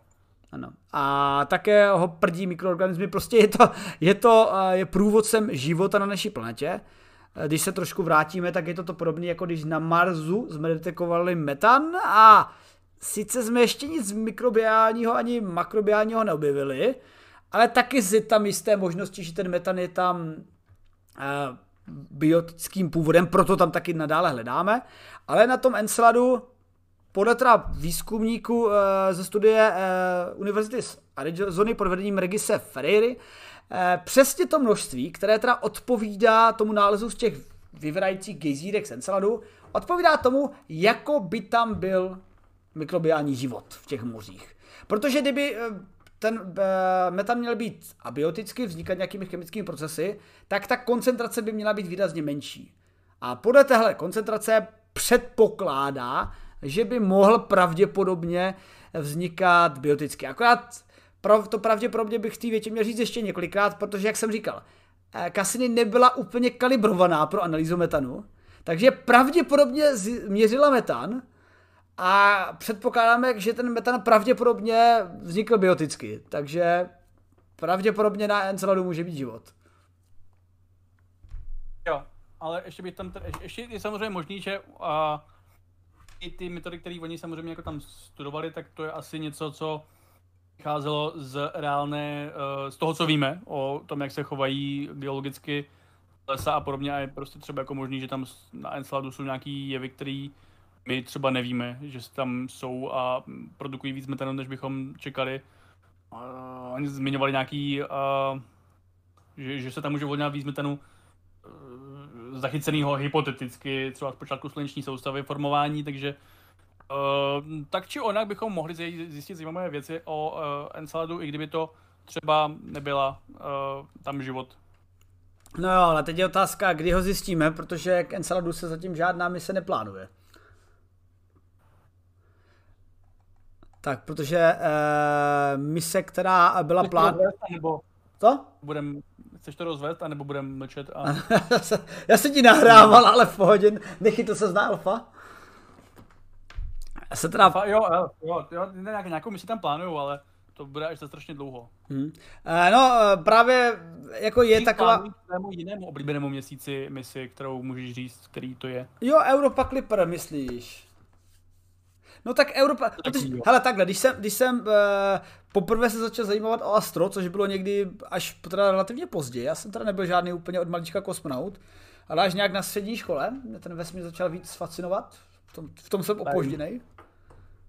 No a, a vždycky mě fascinovala Europa, protože jsem si o ní četl v Arturu C. Clarkovi Vesmírné Odyssey a dřív, než jsme měli nějaký data, nějaká pozorování v infračerveném záření, potažmo fakt sledování gejzíru, tak jsme uh, měli tak nějak předpokládaně jednu jediné místo, kde je určitě voda, to je Europa, protože zatímco Enceladus, ten jako vypadá relativně měsícovitě a jako nezdá se úplně, že by nemusel být jenom kamenný a příkladně Ceres a Pluto, že jo, to jsme o tom neměli obrazový detaily, takže jsme nemohli vědět vůbec nic. Ale prostě Europa je jednoznačně celoplaneta nebo celoměsíční moře pokryté krama, takže tam se to předpokládalo. A proto absolutně čekám, kdy konečně doletí na Evropu nějaká mise, eh, která by se jí podívala pod slupku a mise Europa Clipper přesně to dělat nebude, Eh, protože eh, by měla také jenom orbitovat kolem Saturnu a míjet Evropu a při této analýze by došla k případné analýze toho, co vlastně udělalo Cassini. Že by proletěla nějakými hypotetickými fumes a udělala analýzy. Takže vlastně vrtací mise je až krok dvě. Uh, jako dá se to pochopit, protože NASA nepostaví něco, co v životě, v historii lidstva nikdo nepostavil, podzemní vrtací misi, a když by jako neměla velké indicie, že to bude zajímavé, aby něco zjistila.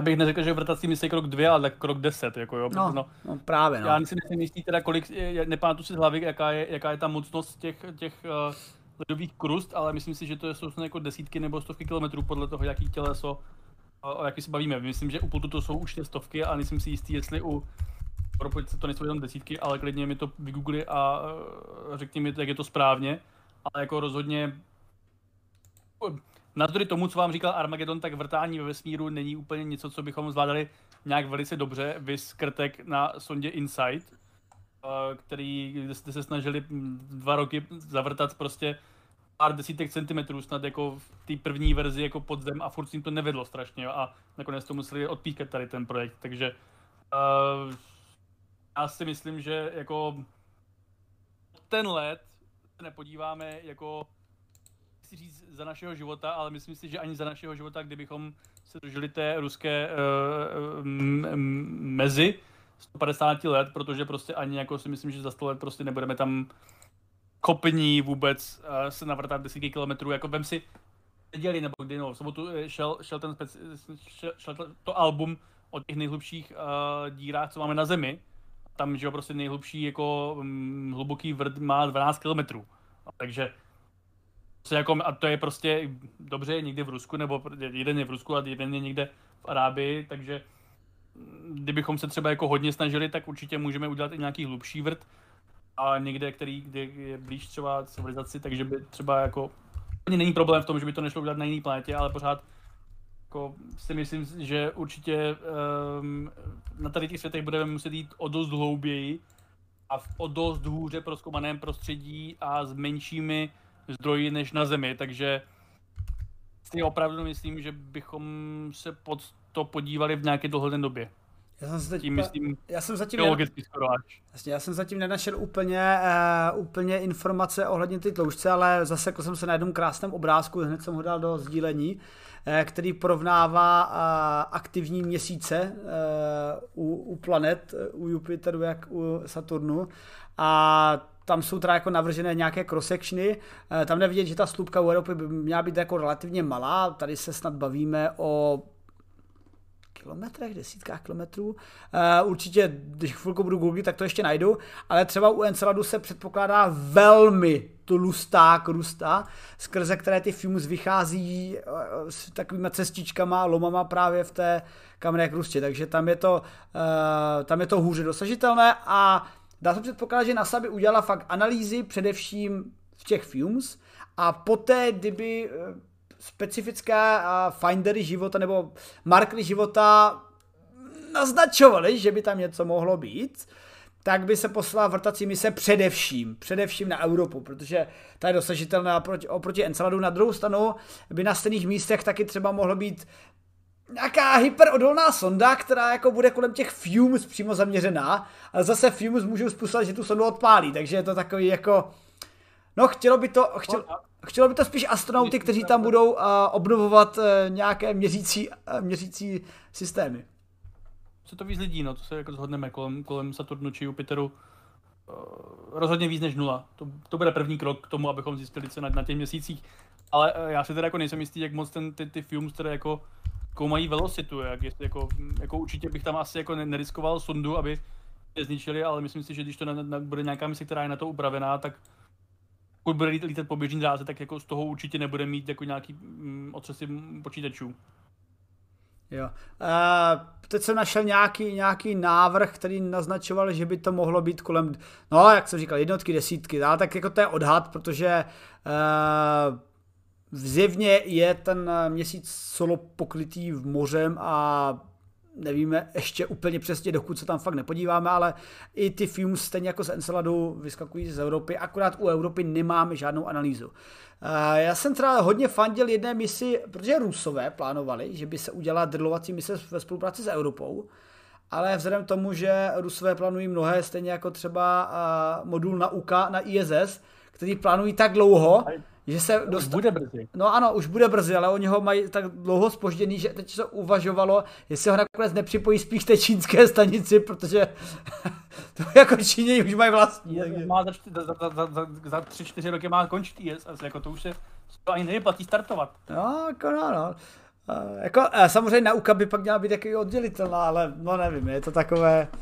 Do, dokonce byly návrhy v rámci, v rámci těch stanic, že uh, nevím, jak racionální z hlediska inženýrského, já absolutně pochybuji, že by to bylo tak jednoduše oddělitelné, ale že by se oddělili uh, ruské moduly a připojili k Číňanům. ale já myslím, že vzhledem k aktivitě a zodpovědnosti práce to si dovedu představit, že čínská akademie věd úplně by nebyla nadšená, protože bohužel uh, rozpočet Dobře, neberte to jako, jako jaký výsměch. Hlede, problém je v tom, že ruský kosmický výzkum je velmi silně podfinancován a opravdu uh, to, že se všechno posouvá a uh, tak nějak výzkumné ruské sondy se vytratily z, z radaru, tak je především proto, že ne, že by byli neschopní, ale oni prostě na to nemají teď finance věci. Takže bohužel jsou teď v Rusku jiné priority. Když říkáš teď, tak myslíš tím za posledních asi 45 let. Ano, bohužel za posledních 45 let jsou asi trošku. Nezměnilo se tam na tom nic ani s mm, koncem studené války nebo na počátkem nové studené války nebo něco takového. Jo. Na druhou stranu, když už se bavíme ohledně dosahování vesmíru, tak dřív turisté mohli létat na Sojuzech, jako uh, pan Tito, to bylo, kolik miliardářů vlastně bylo ve vesmíru, jako vím o Titovi, ale těch turistů ve výsledku zase tak moc nebylo, ne? No, Gariot, Tito a jako ne, oni lítali na, IS, uh, lítali na ISS a... Počkej, to ještě lítali no. na, nebyl to ještě starý dobrý mír? Možná to byl i Mir ten Tito, já si přesně nepamatuju, kdy zhořel Mir. Člověče. No, Dennis to rozhodně letěl na... turista Tito. No ale, uh, co? 42, jako to už to letěl na ISS. A, Denis Tito. 2-1. To plete s tím miliardářem, co byl v kontaktu, co žil na, na, na Miru. A, asi, asi. Počkej, byl a byl vůbec nějaký miliardář na, na, uh, Miru? na Miru? Nejprve ne, protože byl komunistický a to neměli žádné miliardáře a potom... je to pravda. To je, Socialistický marginál. to je good point, good point samozřejmě. No ale, Ne, uh, bude 2.7, nebo kdy letěl, myslím, ten poslední eh, kosmický turista na ISS původně. jo, ale máme tady, máme tady novinku, která mluví o dalším uh, miliardáři, který vyletěl, a teď pozor, na hranice kosmického prostoru nebo za ně a tady přichází ten shitstorm, protože uh, pojďme se napřed bavit detailech a pak se bavíme o filozofii.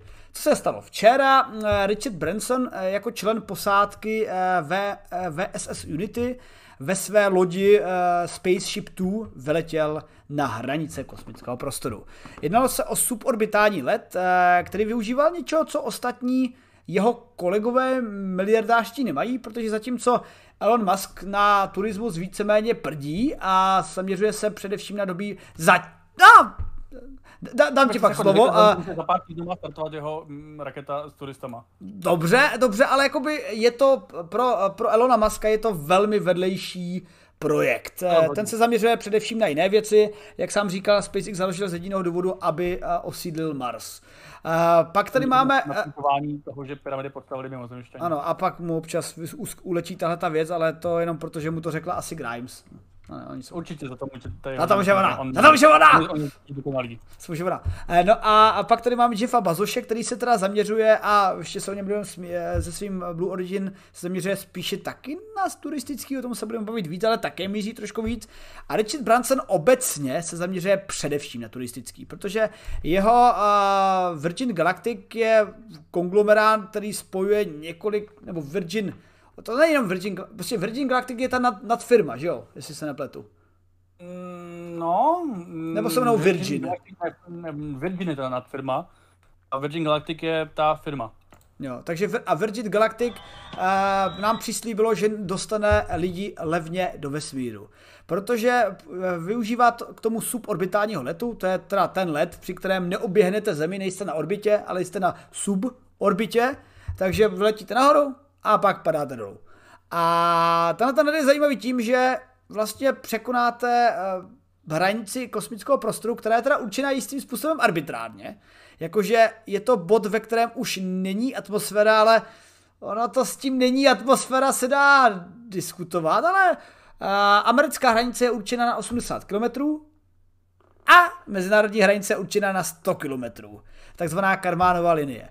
A tohleto letadlo je ještě zajímavé, tohle vesmírná loď je ještě zajímavá jedním nebo hm, subvesmírná loď, zajímavá jedním způsobem, že urychlovací stupeň je letadlo, které nějakou první rychlost nabere a první uh, základní výšku nad 50 km a z ní se odpojí takhle modul raketový, který má hybridní motor a vyletí směrem k nějakým výškám. No a a zajímavý na tomhle letu je, že technicky to zase tak šokantní není. Suborbitální lety zvládají američani od jak živa, v podstatě první jejich astronaut byl na suborbitálním letu, ale tohle je vlastně, jestli se nepletu, 22. let uh, spaceshipky uh, od Virgin Galactic, ale je to let, ve kterém bylo nejvíc lidí na palubě a jeden z nich byl právě zakladatel Virginu Richard Branson, miliardář, který tím dokazoval, že hele, já se nebojím, letím na téhle lodi a jsem s tím úplně v pohodě.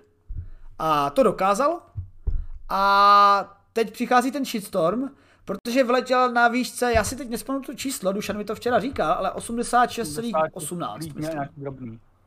A 86,18 je, tím se stal astronautem podle amerických parametrů, nicméně podle mezinárodních evropských parametrů se nestal astronautem, protože ty jsou nad 100 km, Karmánovou linií.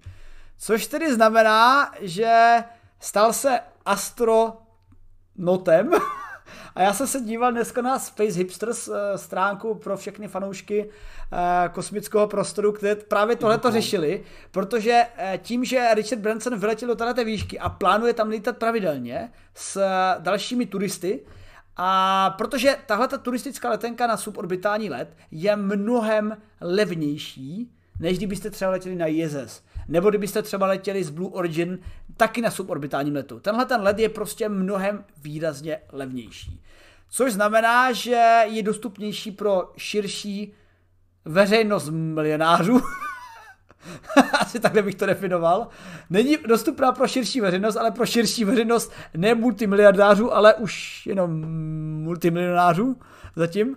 Protože uh, odhad uh, ceny tohle tu je 250 tisíc dolarů. Tak si to přepočtěte. A, ale je teď otázka, jak uh, Space Hipsters, tam je úplný shipstorm na této skupině, protože začíná naskakovat hodně moc lidí do téhleté pozice astronautů, kteří překonali 80 km, ale nepřekonali 100 km.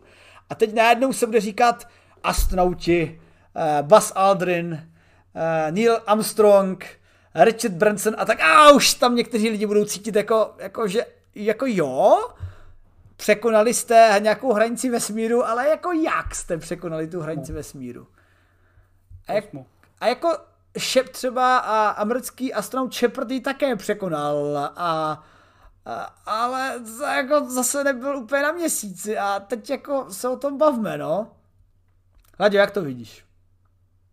Abych mu to dal, já jako, jako v tomu kontextu, podle mě prostě toho, co, jako ty samozřejmě, budou určitě lidi, kteří řeknou, ne, proboha, pouze Karmánová linie je to místo, prostě, který budeme uznávat, kam, a jako prostě, ale uh, na první bych teda, jako, ano, přehodnotil bych asi jako definici astronauta, jako toho pojmu, to, že to prostě je člověk, který je, je to povolání a úplně stejně jako když uh, se projedeš jednou po řece, tak si nebudeš říkat, že jsi námořník.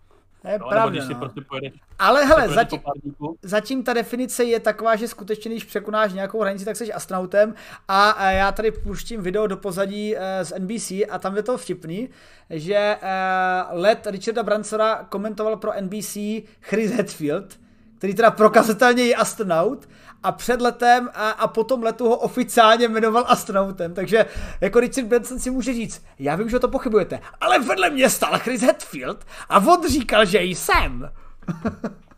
no, jako, jako pro mě samotného samozřejmě tady to úplně jako ten, ten, ten souboj o ty pojmy uh, moc jako nezajímá, ale uh, řekl bych, že prostě říkám, za prvý budeme asi muset přehodnotit jako pokud jsou to astronauti, tak jsou to tak jsou prostě astronauti všichni, kteří jsou v tyhle výšce americké linie.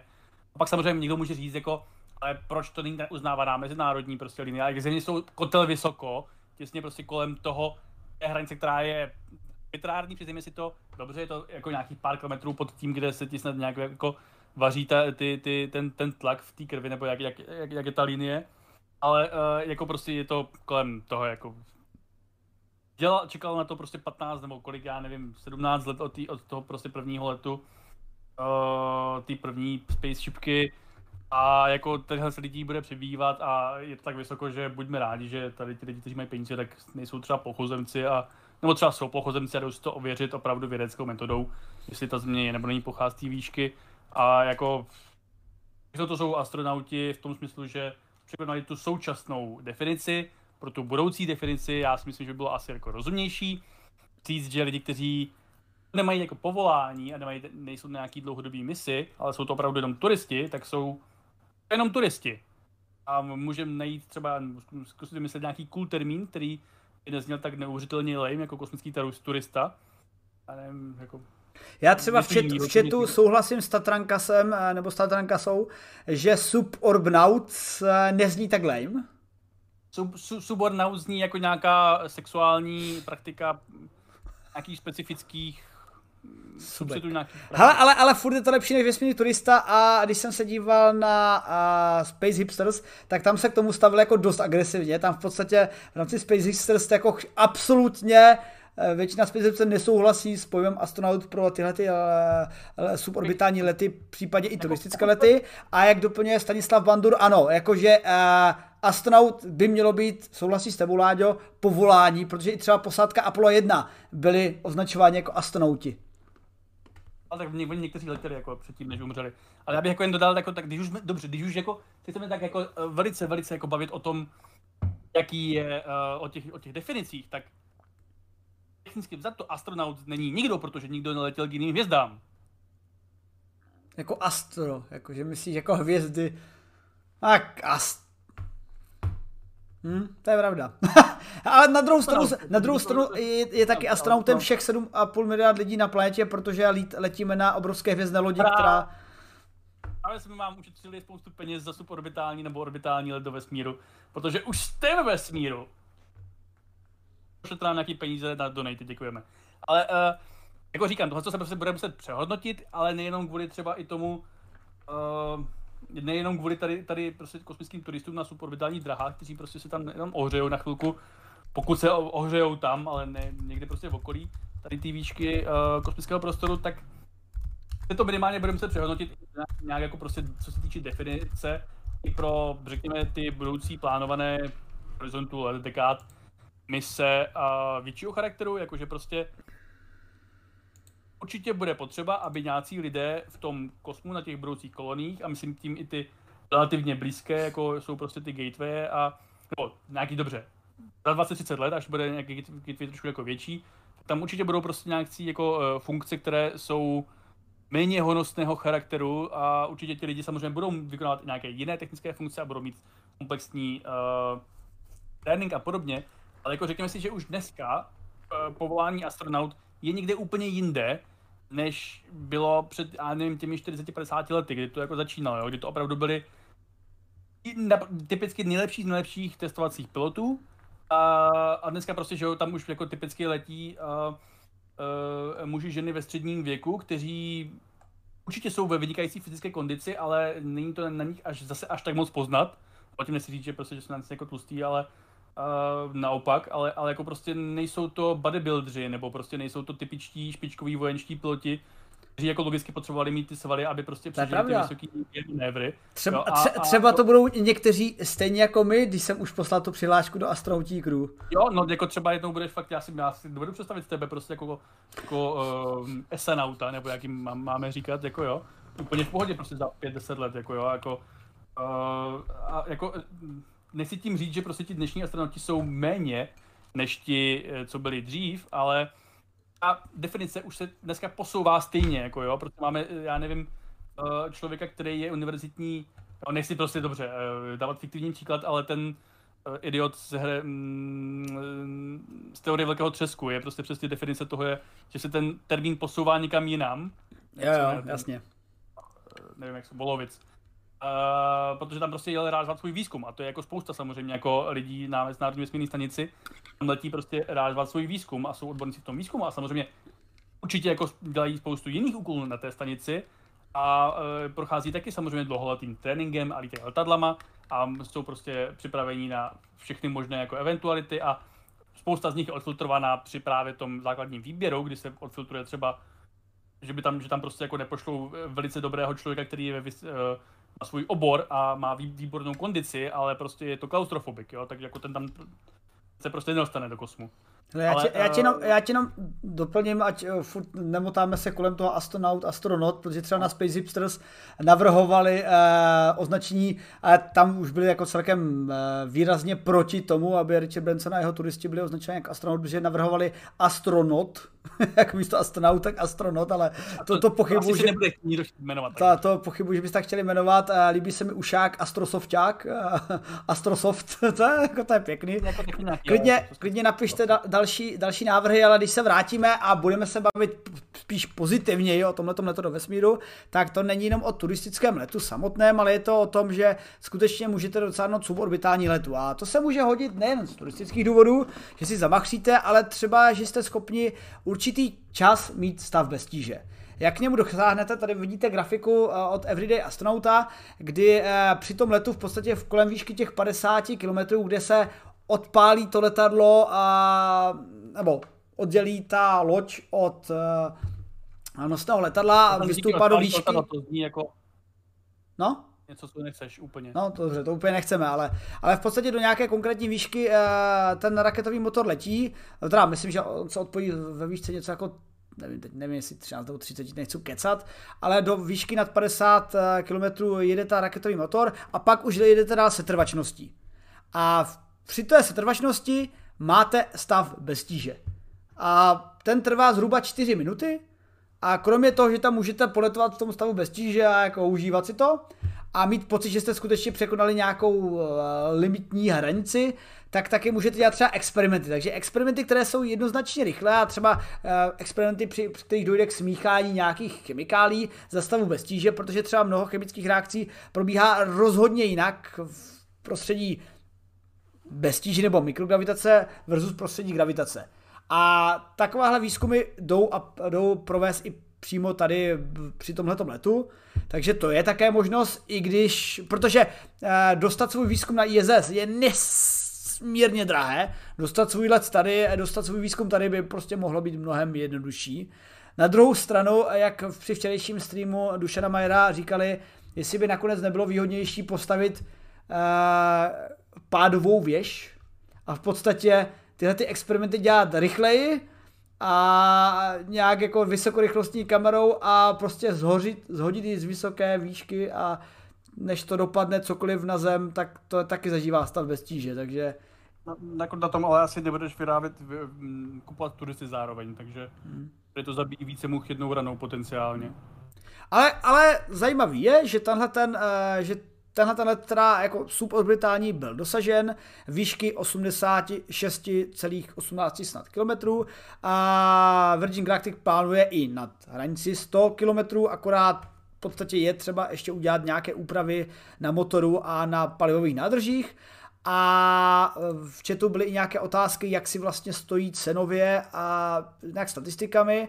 To jsem si taky tady našel statistiku od Everyday Astronaut, taky tady hodím do pozadí. Tady ho máme a že uh, sice ve stavu bez tíže jste v rámci letu uh, Spaceship tu 4 minuty, ale ten let samotný trvá dost dlouho.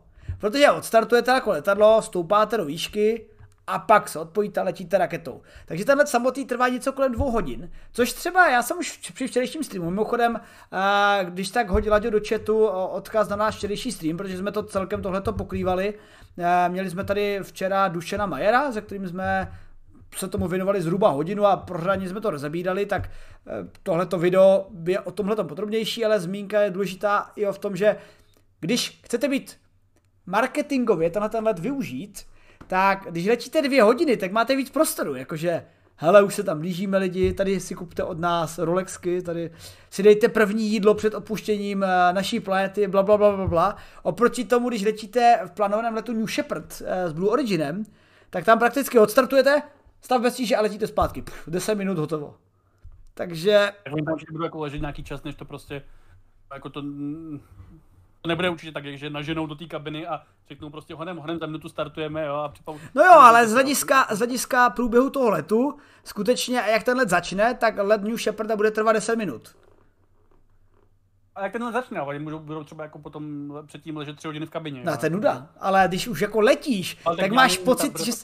zpívat něco. Víš jak, to je... jako, ne, to, prostě, to, je, to je marketing, kámo, to je marketing, prostě už máš nuda, ale, já bych to, já by, ale jako je to nuda, ale je to zároveň něco, co možná trochu očekáváš od toho uh, kosmického letu. Bych jako ten, uh, jednak, jednak bych uzavřel to svoje přirovnání uh, na závěr, jednak i tu debatu o astronautech, ale tak i o to, co jako trochu možná bude člověk očekávat od toho, pokud se tady dostane do tady těch, na tady, na tady to misi, je eh, Edmund Hillary první člověk na Everestu, je horolezec? Je otázka na tebe. Uh, prosím znovu. Edmund Hillary, první člověk uh, na Everestu společně s tím jehož druhým šerpou, co si nemůžu... Tenzing Norgay. Je to horolezec? No samozřejmě, to horolezec? protože vlez nahoru. No a Pavel Bem je horolezec? Taky vlez na Everest, ale společně jako s hromadou turistů jiných? Ale no, na Everest? je no. tak jim říkají všichni astronauti, jako to je, jako Branson je astronaut úplně stejně jako Armstrong, to neznamená prostě, že jsou tu jako stejní lidé, stejně tak jako já nevím, ty, ty jsi, ty jsi, ty jsi eh, Olomoučák a já jsem byl a to taky neznamená, že jsme stejní lidé, jo? já nevím, jako, čím jsou tady ti lidi posedlí těma škatulkama, ale to zase jako zároveň znamená, kosmický turista není někdo, kdo má na krku prostě foťák a jako, e, e, vyletí na ISS a e, dá si místní specialitu. Jo. Kosmický turista někdo, kdo musí projít nějakým základním tréninkem, musí být připravený na eventualitu toho, že se tam se třeba nějak jako podělá a skončí jde jako mimo kurz a tam musí přežít nějaký čas, nemůže to být někdo do panikaří v uzavřeném prostoru.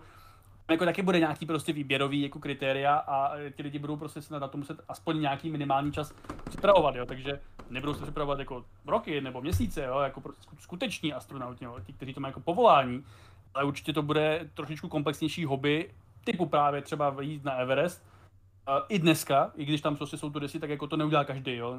Ne, nemá na to čas stejně, nebo koule, nebo vůli, jo. Takže jako mm, za mě jako dobrý, Branson super a těším se, až takových lidí bude víc a budou z toho všichni vidět tu zemi, jak je krásná a skvělá a že bychom jí měli nechat uh, neumřít. Ano, jak říkáš, třeba, třeba se v těchto lidech uh, propojí to, uh, tenhle ten efekt astronauta, když uh, astronaut, nebo když, když vesmírný delfín, jak říká Stanislav Bandur, uh, vyskočí na chvilku do kosmu, tak se podívá, jak je ten kosmos uh, nádherný a hlavně ta země pod ním je nádherná a neexistují hranice, tak uh, je to změní a jejich pohled na vesmír, a jak jsem říkal při včerejším videu, Eh, možná by povinně ze eh, Virgin Galactic měli lítat všichni významní politici po jejich zvolení, aby viděli, že ta planeta nemá hranic a všichni musíme na té planetě žít pěkně a v míru a, a tak nebo naopak, nebo naopak ty výšky uvidí přesně ty nepřátelské základny, kde jsou a vyfotí si to lépe a budou moct zahájit první úder. Tak tak. Mimochodem, eh, poslední poznámka k tomuhle letu. Strašně, eh, když jsem viděl to Spaceship tu, mi to připomnělo tu loď z, ona taková, taková ocelově blištivá, tak tu loď eh, princezny Amidaly z Star Wars epizody 1. No, ale to vypadá víc Skylon a to mi teda uh, včera Dušan rozesmutnil, že ho zrušili nějak, nebo co? Jo, jo. Ne, tak to, to, to už víme. Skylon, takhle. Skylon, uh, raketoplán byl zrušen, program, ale Saber, ty motory ještě jsou ve vývoji. Jo, ty, jako na ty si těším, ale jako prostě ten, ten, ten to vypadalo v reálu jako uh, raketoplán královny, královny a medaly a nebo co to bylo za funkci a, a jsem se na to, že to bude v této dekádě a to nebude v této dekádě, takže jsem smutný. Jo. A v chatu máte to Dušanovské video, které jsme s ním natočili včera, protože Dušan je přece jenom expert na slovo vzatý, eh, se kterým jsme si včera podebatovali. Jsem rád, jak eh, včera eh, stihl všechny hlavní český média. Co to, kde tam byl? Český rozhlas CNN a Virátor. Ano. Měl to, měl to všechno pokrytý. No. No a, a jako jisté významné české médium eh, TV e, z nohy e, má vždycky ve svých zprávách večerních zvířátko na závěr, tak i my máme zvířátko na závěr. Obvykle děláme archeologické téma na závěr, ale dneska nic archo není. Dneska si dáme žížátko, protože hafadí se rodí z lásku lidem, jak ukázala studie, provedená na 375 štěnětech průměrném věku 8,5 týdne a, a tým pod, z University of Arizona pod vedením Emily Bray ukázal, že eh, na těchto mladých štínětech, který se ještě nemohli stihnout naučit eh, vnímat člověka a jeho příkazy, eh, tak ty lidské příkazy vnímali ne pozorováním, ale prostě je mají geneticky vrozené. Sice ten, výzkum se nezaměřoval úplně na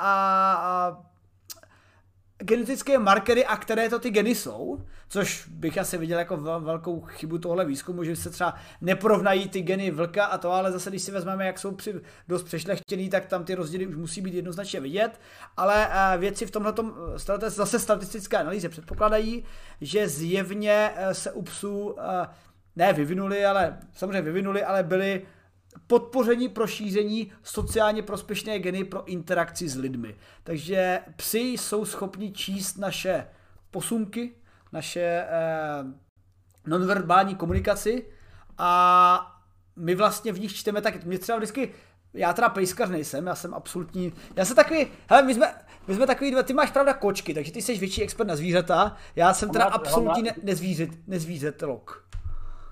My jsme měli i psy doma, takže jako já mm-hmm. jsem, nechci říct, že bych na ně byl odborník, ale většinu života jsem žil, o, počkej, kolik mi je? Trošku mám, já nevím, 8 let a předtím jsme měli doma na psy, na psy hlavně, na psy, hlavně psy. A jsme měli tam sice i kočku, ale ta byla méně, ty kočky na psy jsou přeci jenom o něco méně hlavnější než, než, než ty psy, protože většinou jsou divočejší a někde furt chodí. Tím, co psy jsou takový jako uh, víc bolivý na té vsi.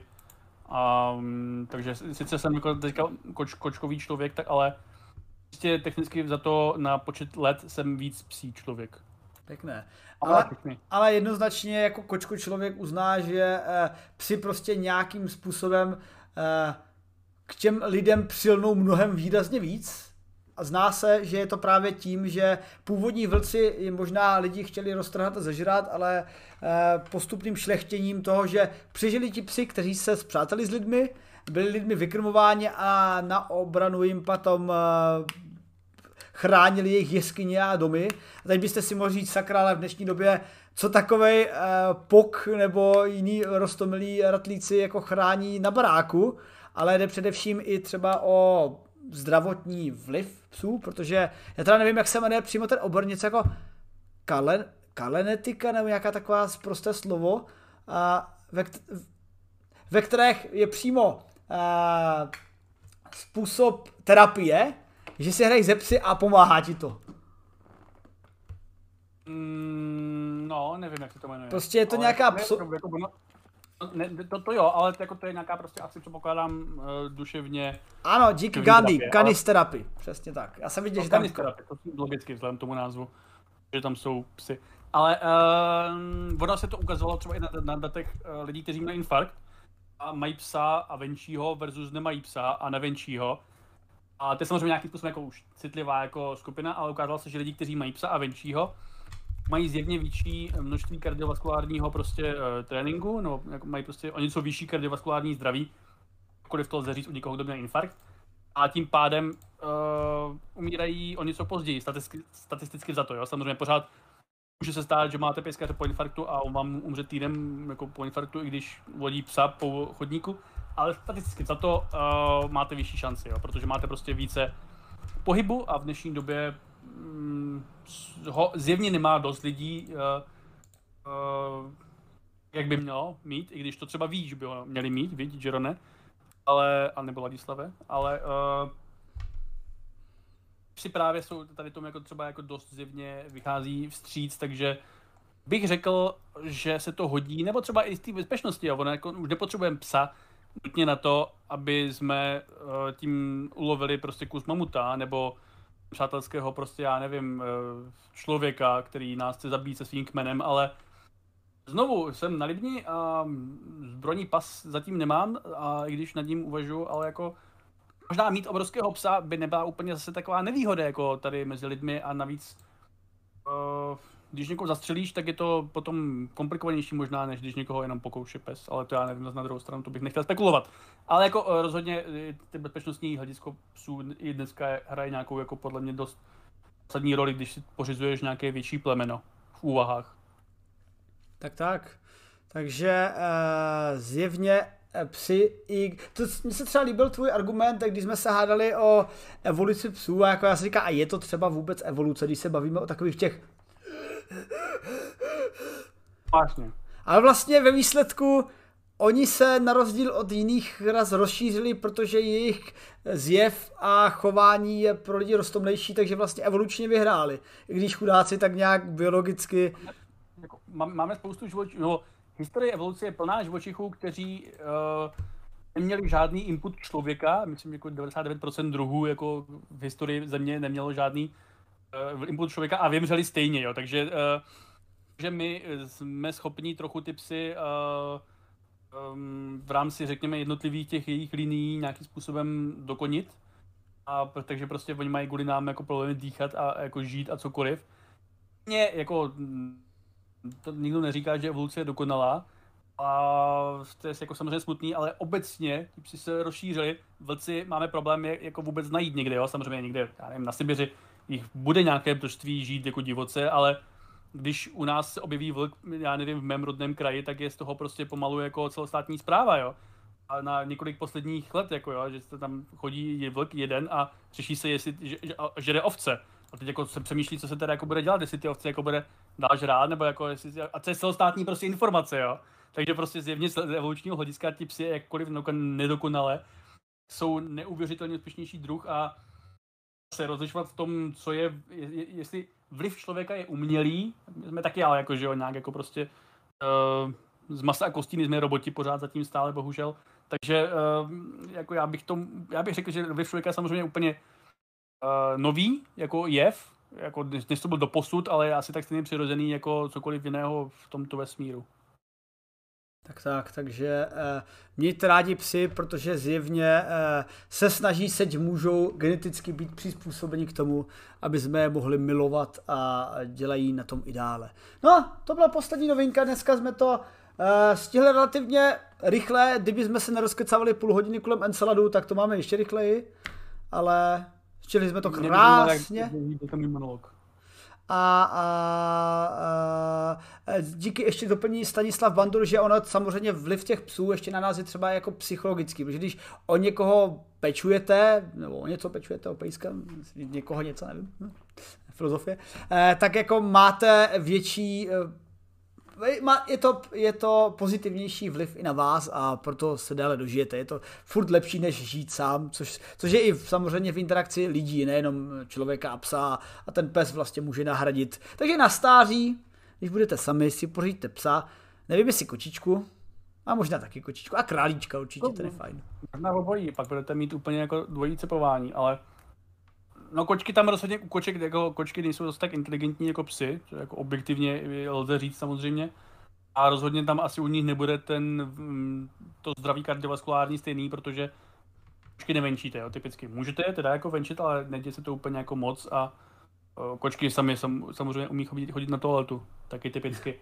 Ale nepřemýšlím nad nějakým zvířatem, které by bylo úplně jako co nejvíc nejzdravější, jako, že by tě prostě co nejvíc cepovalo a nutilo prostě chodit. Ale já vím, a, a, a, a, a v chatu mi to připomněl Soptiktu, e, nějaký e, zvíře, které by nemohlo třeba šířit nemoce a nemělo mělo jenom ty pozitivní e, vlivy, který do něho můžeš programovat a to je robotický pes. Protože ten bude úplně nejlepší. No. no, tak tolik, tolik, tak, takže nakonec, ale to je zase evoluce, pak se ukáže, že ti roboti jsou pro nás lepší než ti psy, protože nás třeba občas nepokoušou a můžeme si naprogramovat a pak si vyhrou, jo, protože, ale tak to je právě to měnící se, měnící se podmínky, přijde prostě nová měnící se podmínka, že si můžeme udělat robotického psa a uh, co bylo to posud pro psy výhodou, se pro ně stane nevýhodou. Stejně jako pro ty vlky bylo předtím výhodou, že jsou uh, děsiví a schopní uh, sežrat zvěř a teď je to pro ně nevýhodou, protože my máme pušky, tak jednou se to změní zase někam jinam. Já si dovedu představit, že až eh, se v Číně zase utrhne z řetězů genetická manipulace, tak eh, si budou Číňani pořizovat svítící při místo lampiček. Vždycky přiběhni a zore, zasviň mi na noviny. No, jako tak jako by se dalo přemýšlet nad tím, jak bychom mohli, samozřejmě to je taky závod, že jo, taky ti psi prostě můžou, no ti lidi ty psy můžou potom nějakým způsobem ano, upravovat. A ty lampičky, no nevím, no. A, a absolutně souhlasím se Stanislav, Stanislavem Bandurem, který napsal, že nejběžnější zvířátko, nejbenefičnější zvířátko, které dokáže podporovat člověka, je rozhodně tokra. Já s tím souhlasím, protože golecký... Tokra? Tokra, no, golecký, no. eh, hodný golecký eh, symbiont. No, ne, to jsou super, akorát mají takovou nevýhodu, že neexistují. Jako to je, no, to je, jako je to taková jako drobňučka nevýhoda, ale eh, Dvě nevýhody, jak by řekl. Třeba, jak by řekl, třeba když se zanoříme pod Enceladus, tak zjistíme. Ale tak jako to by se dalo. Ne, já se třeba, já jsem teďka zase jako, uh, budu stříhat video uh, Spitner o uh, kultivovaných orgánech a jako můj takový velký, samozřejmě zase jako nějaký jako hypotetický spíš snílkovský sen, než, než jako, že by to byla jako reálná věda. Ale moje taková jako představa je, že by ty umělé orgány jsou jako samozřejmě super, nebo umělý v tom smyslu, že jsou vytvořený pořád z buněk, ale jako jsou uměle vykultivovaný. Ale uh, to je samozřejmě super mít jako prostě takhle náhradní srdce, jako když si lhává srdce, pak nepotřebuješ třeba toho psa, ani robotického psa, takže pak vymřou ti robotičtí psy, až tohle to budeme mít. Ale jako moje taková super idea by byla, že bychom mohli vytvářet takový jako hybridní super orgány, jo? nebo jak vám říct, že prostě bychom si vytvořili něco srdce, nebo játro ledviny, nebo mozko, uh, něco, jo, jakože prostě bychom si třeba mohli vytvořit i toho tokru, nějakýho prostě, který by nám tvářil strašně moc, já nevím čeho, imunitních buněk, které nějak prostě dobře navíc uh, lépe fungují proti patogenům než běžný prostě imunitní buňky a zároveň já nevím, něco jiného. Vytváří to strašně moc třeba kmenových buněk, takže ti strašně rychle hojí rány, jo? že bychom si vytvořili takový jako milého tokru, ale o tom si třeba povíme příště.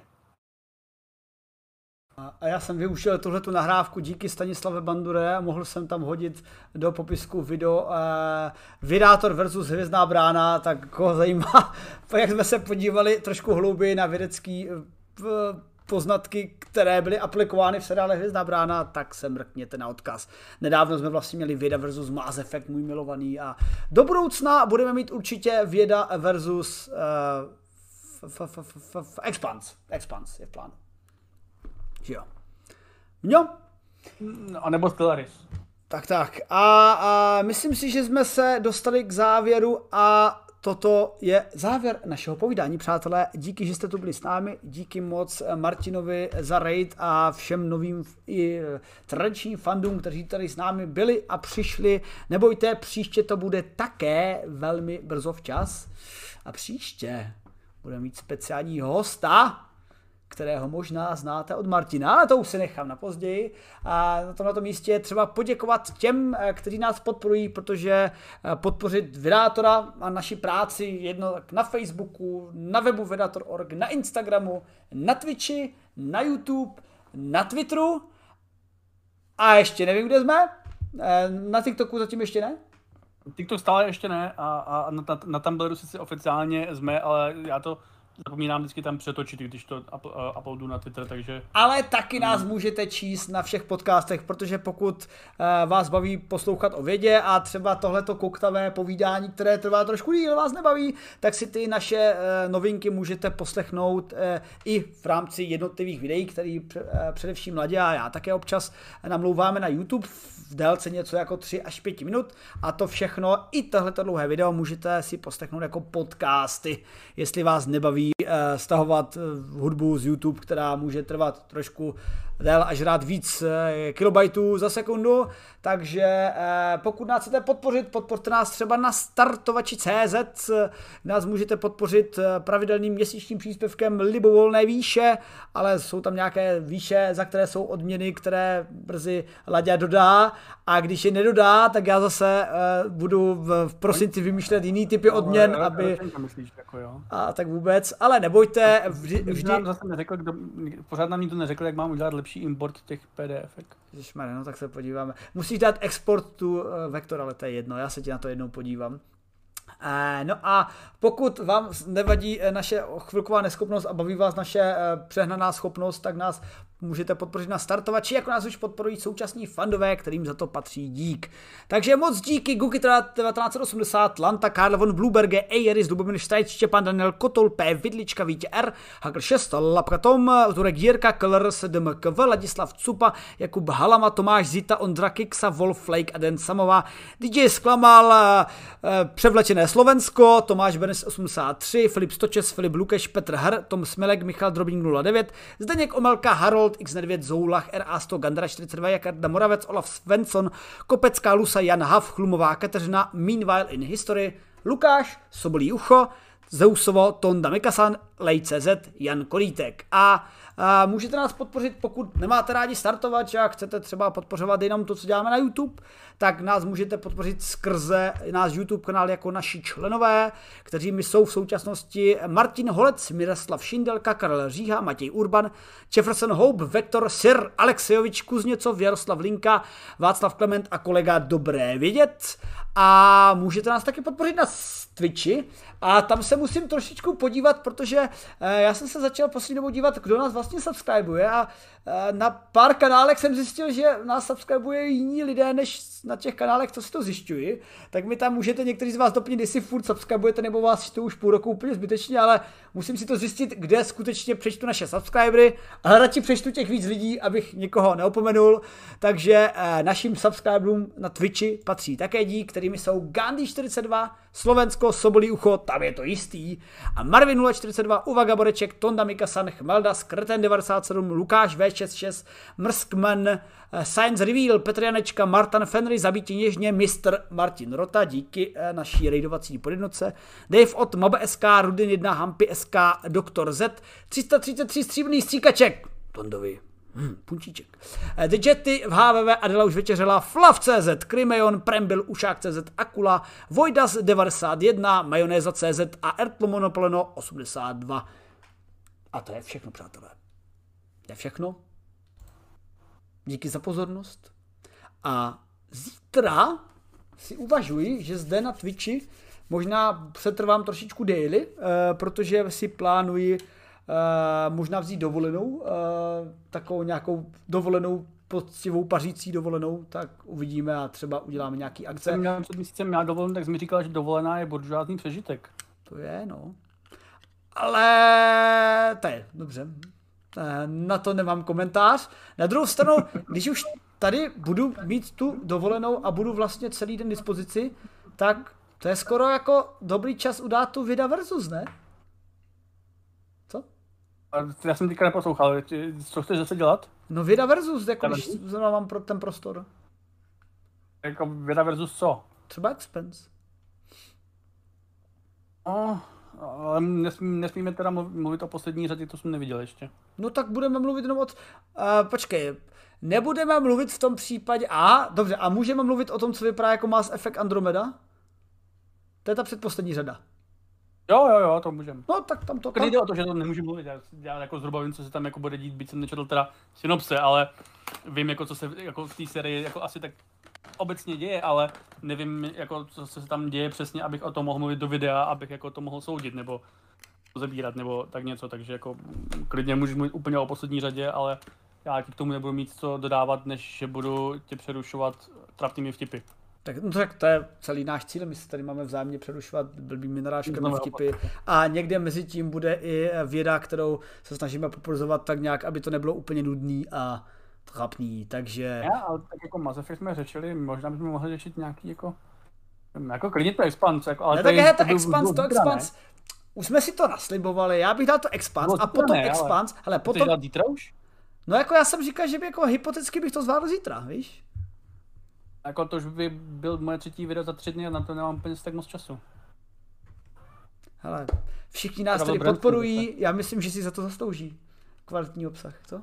Jako, jo, ale třeba v sobotu, no, v pátek. No, t- já, dobře, já ti vysvětlím, proč mám tolik volna. A má drahá i s potomkem odjeli na tři dny pryč, což je poprvé ever. A takže já opravdu mám prostor jenom dneska, zítra a pozítří. A pak už prostor absolutně nemám. Pozítří možná. A tam právě jsem si uvažoval, vzhledem tomu, že bude návrat a mám ranní meeting, tak jsem si tam nas, nadspal všechnu práci. Jakože fakt nejlíp se mi to hodilo v to úterý. No. Ale hele, to držíme, to držíme mimo, mimo, mimo živý stream, tady tyhle ty naše interní debaty. No, okay. Takže, přátelé, eh, vidíte, eh, vzájemně se tady hecujeme, možná bude zítra nějaká specialita. A i kdyby nebyla, tak dáme nějaký streamovací akce, možná s Iluminátorem, ten tam měl taky nějaký nápad, nejen na eh, téma Kpekové, ale spíš na téma k článku, který se objevil ve Vaccines. Neprobírali jsme jej, ale myslím si, že si to zaslouží se nad tím pozastavit, protože to byl pěkný shitstorm, ten článek ve Vaccines a a když se nebude dělat videa, tak se bude určitě pařit a zdravím i Soptu za to, že nás sleduje. Takže přátelé, díky moc za sledování, na viděnou a my se tady s Láďou už na ničem dohodneme.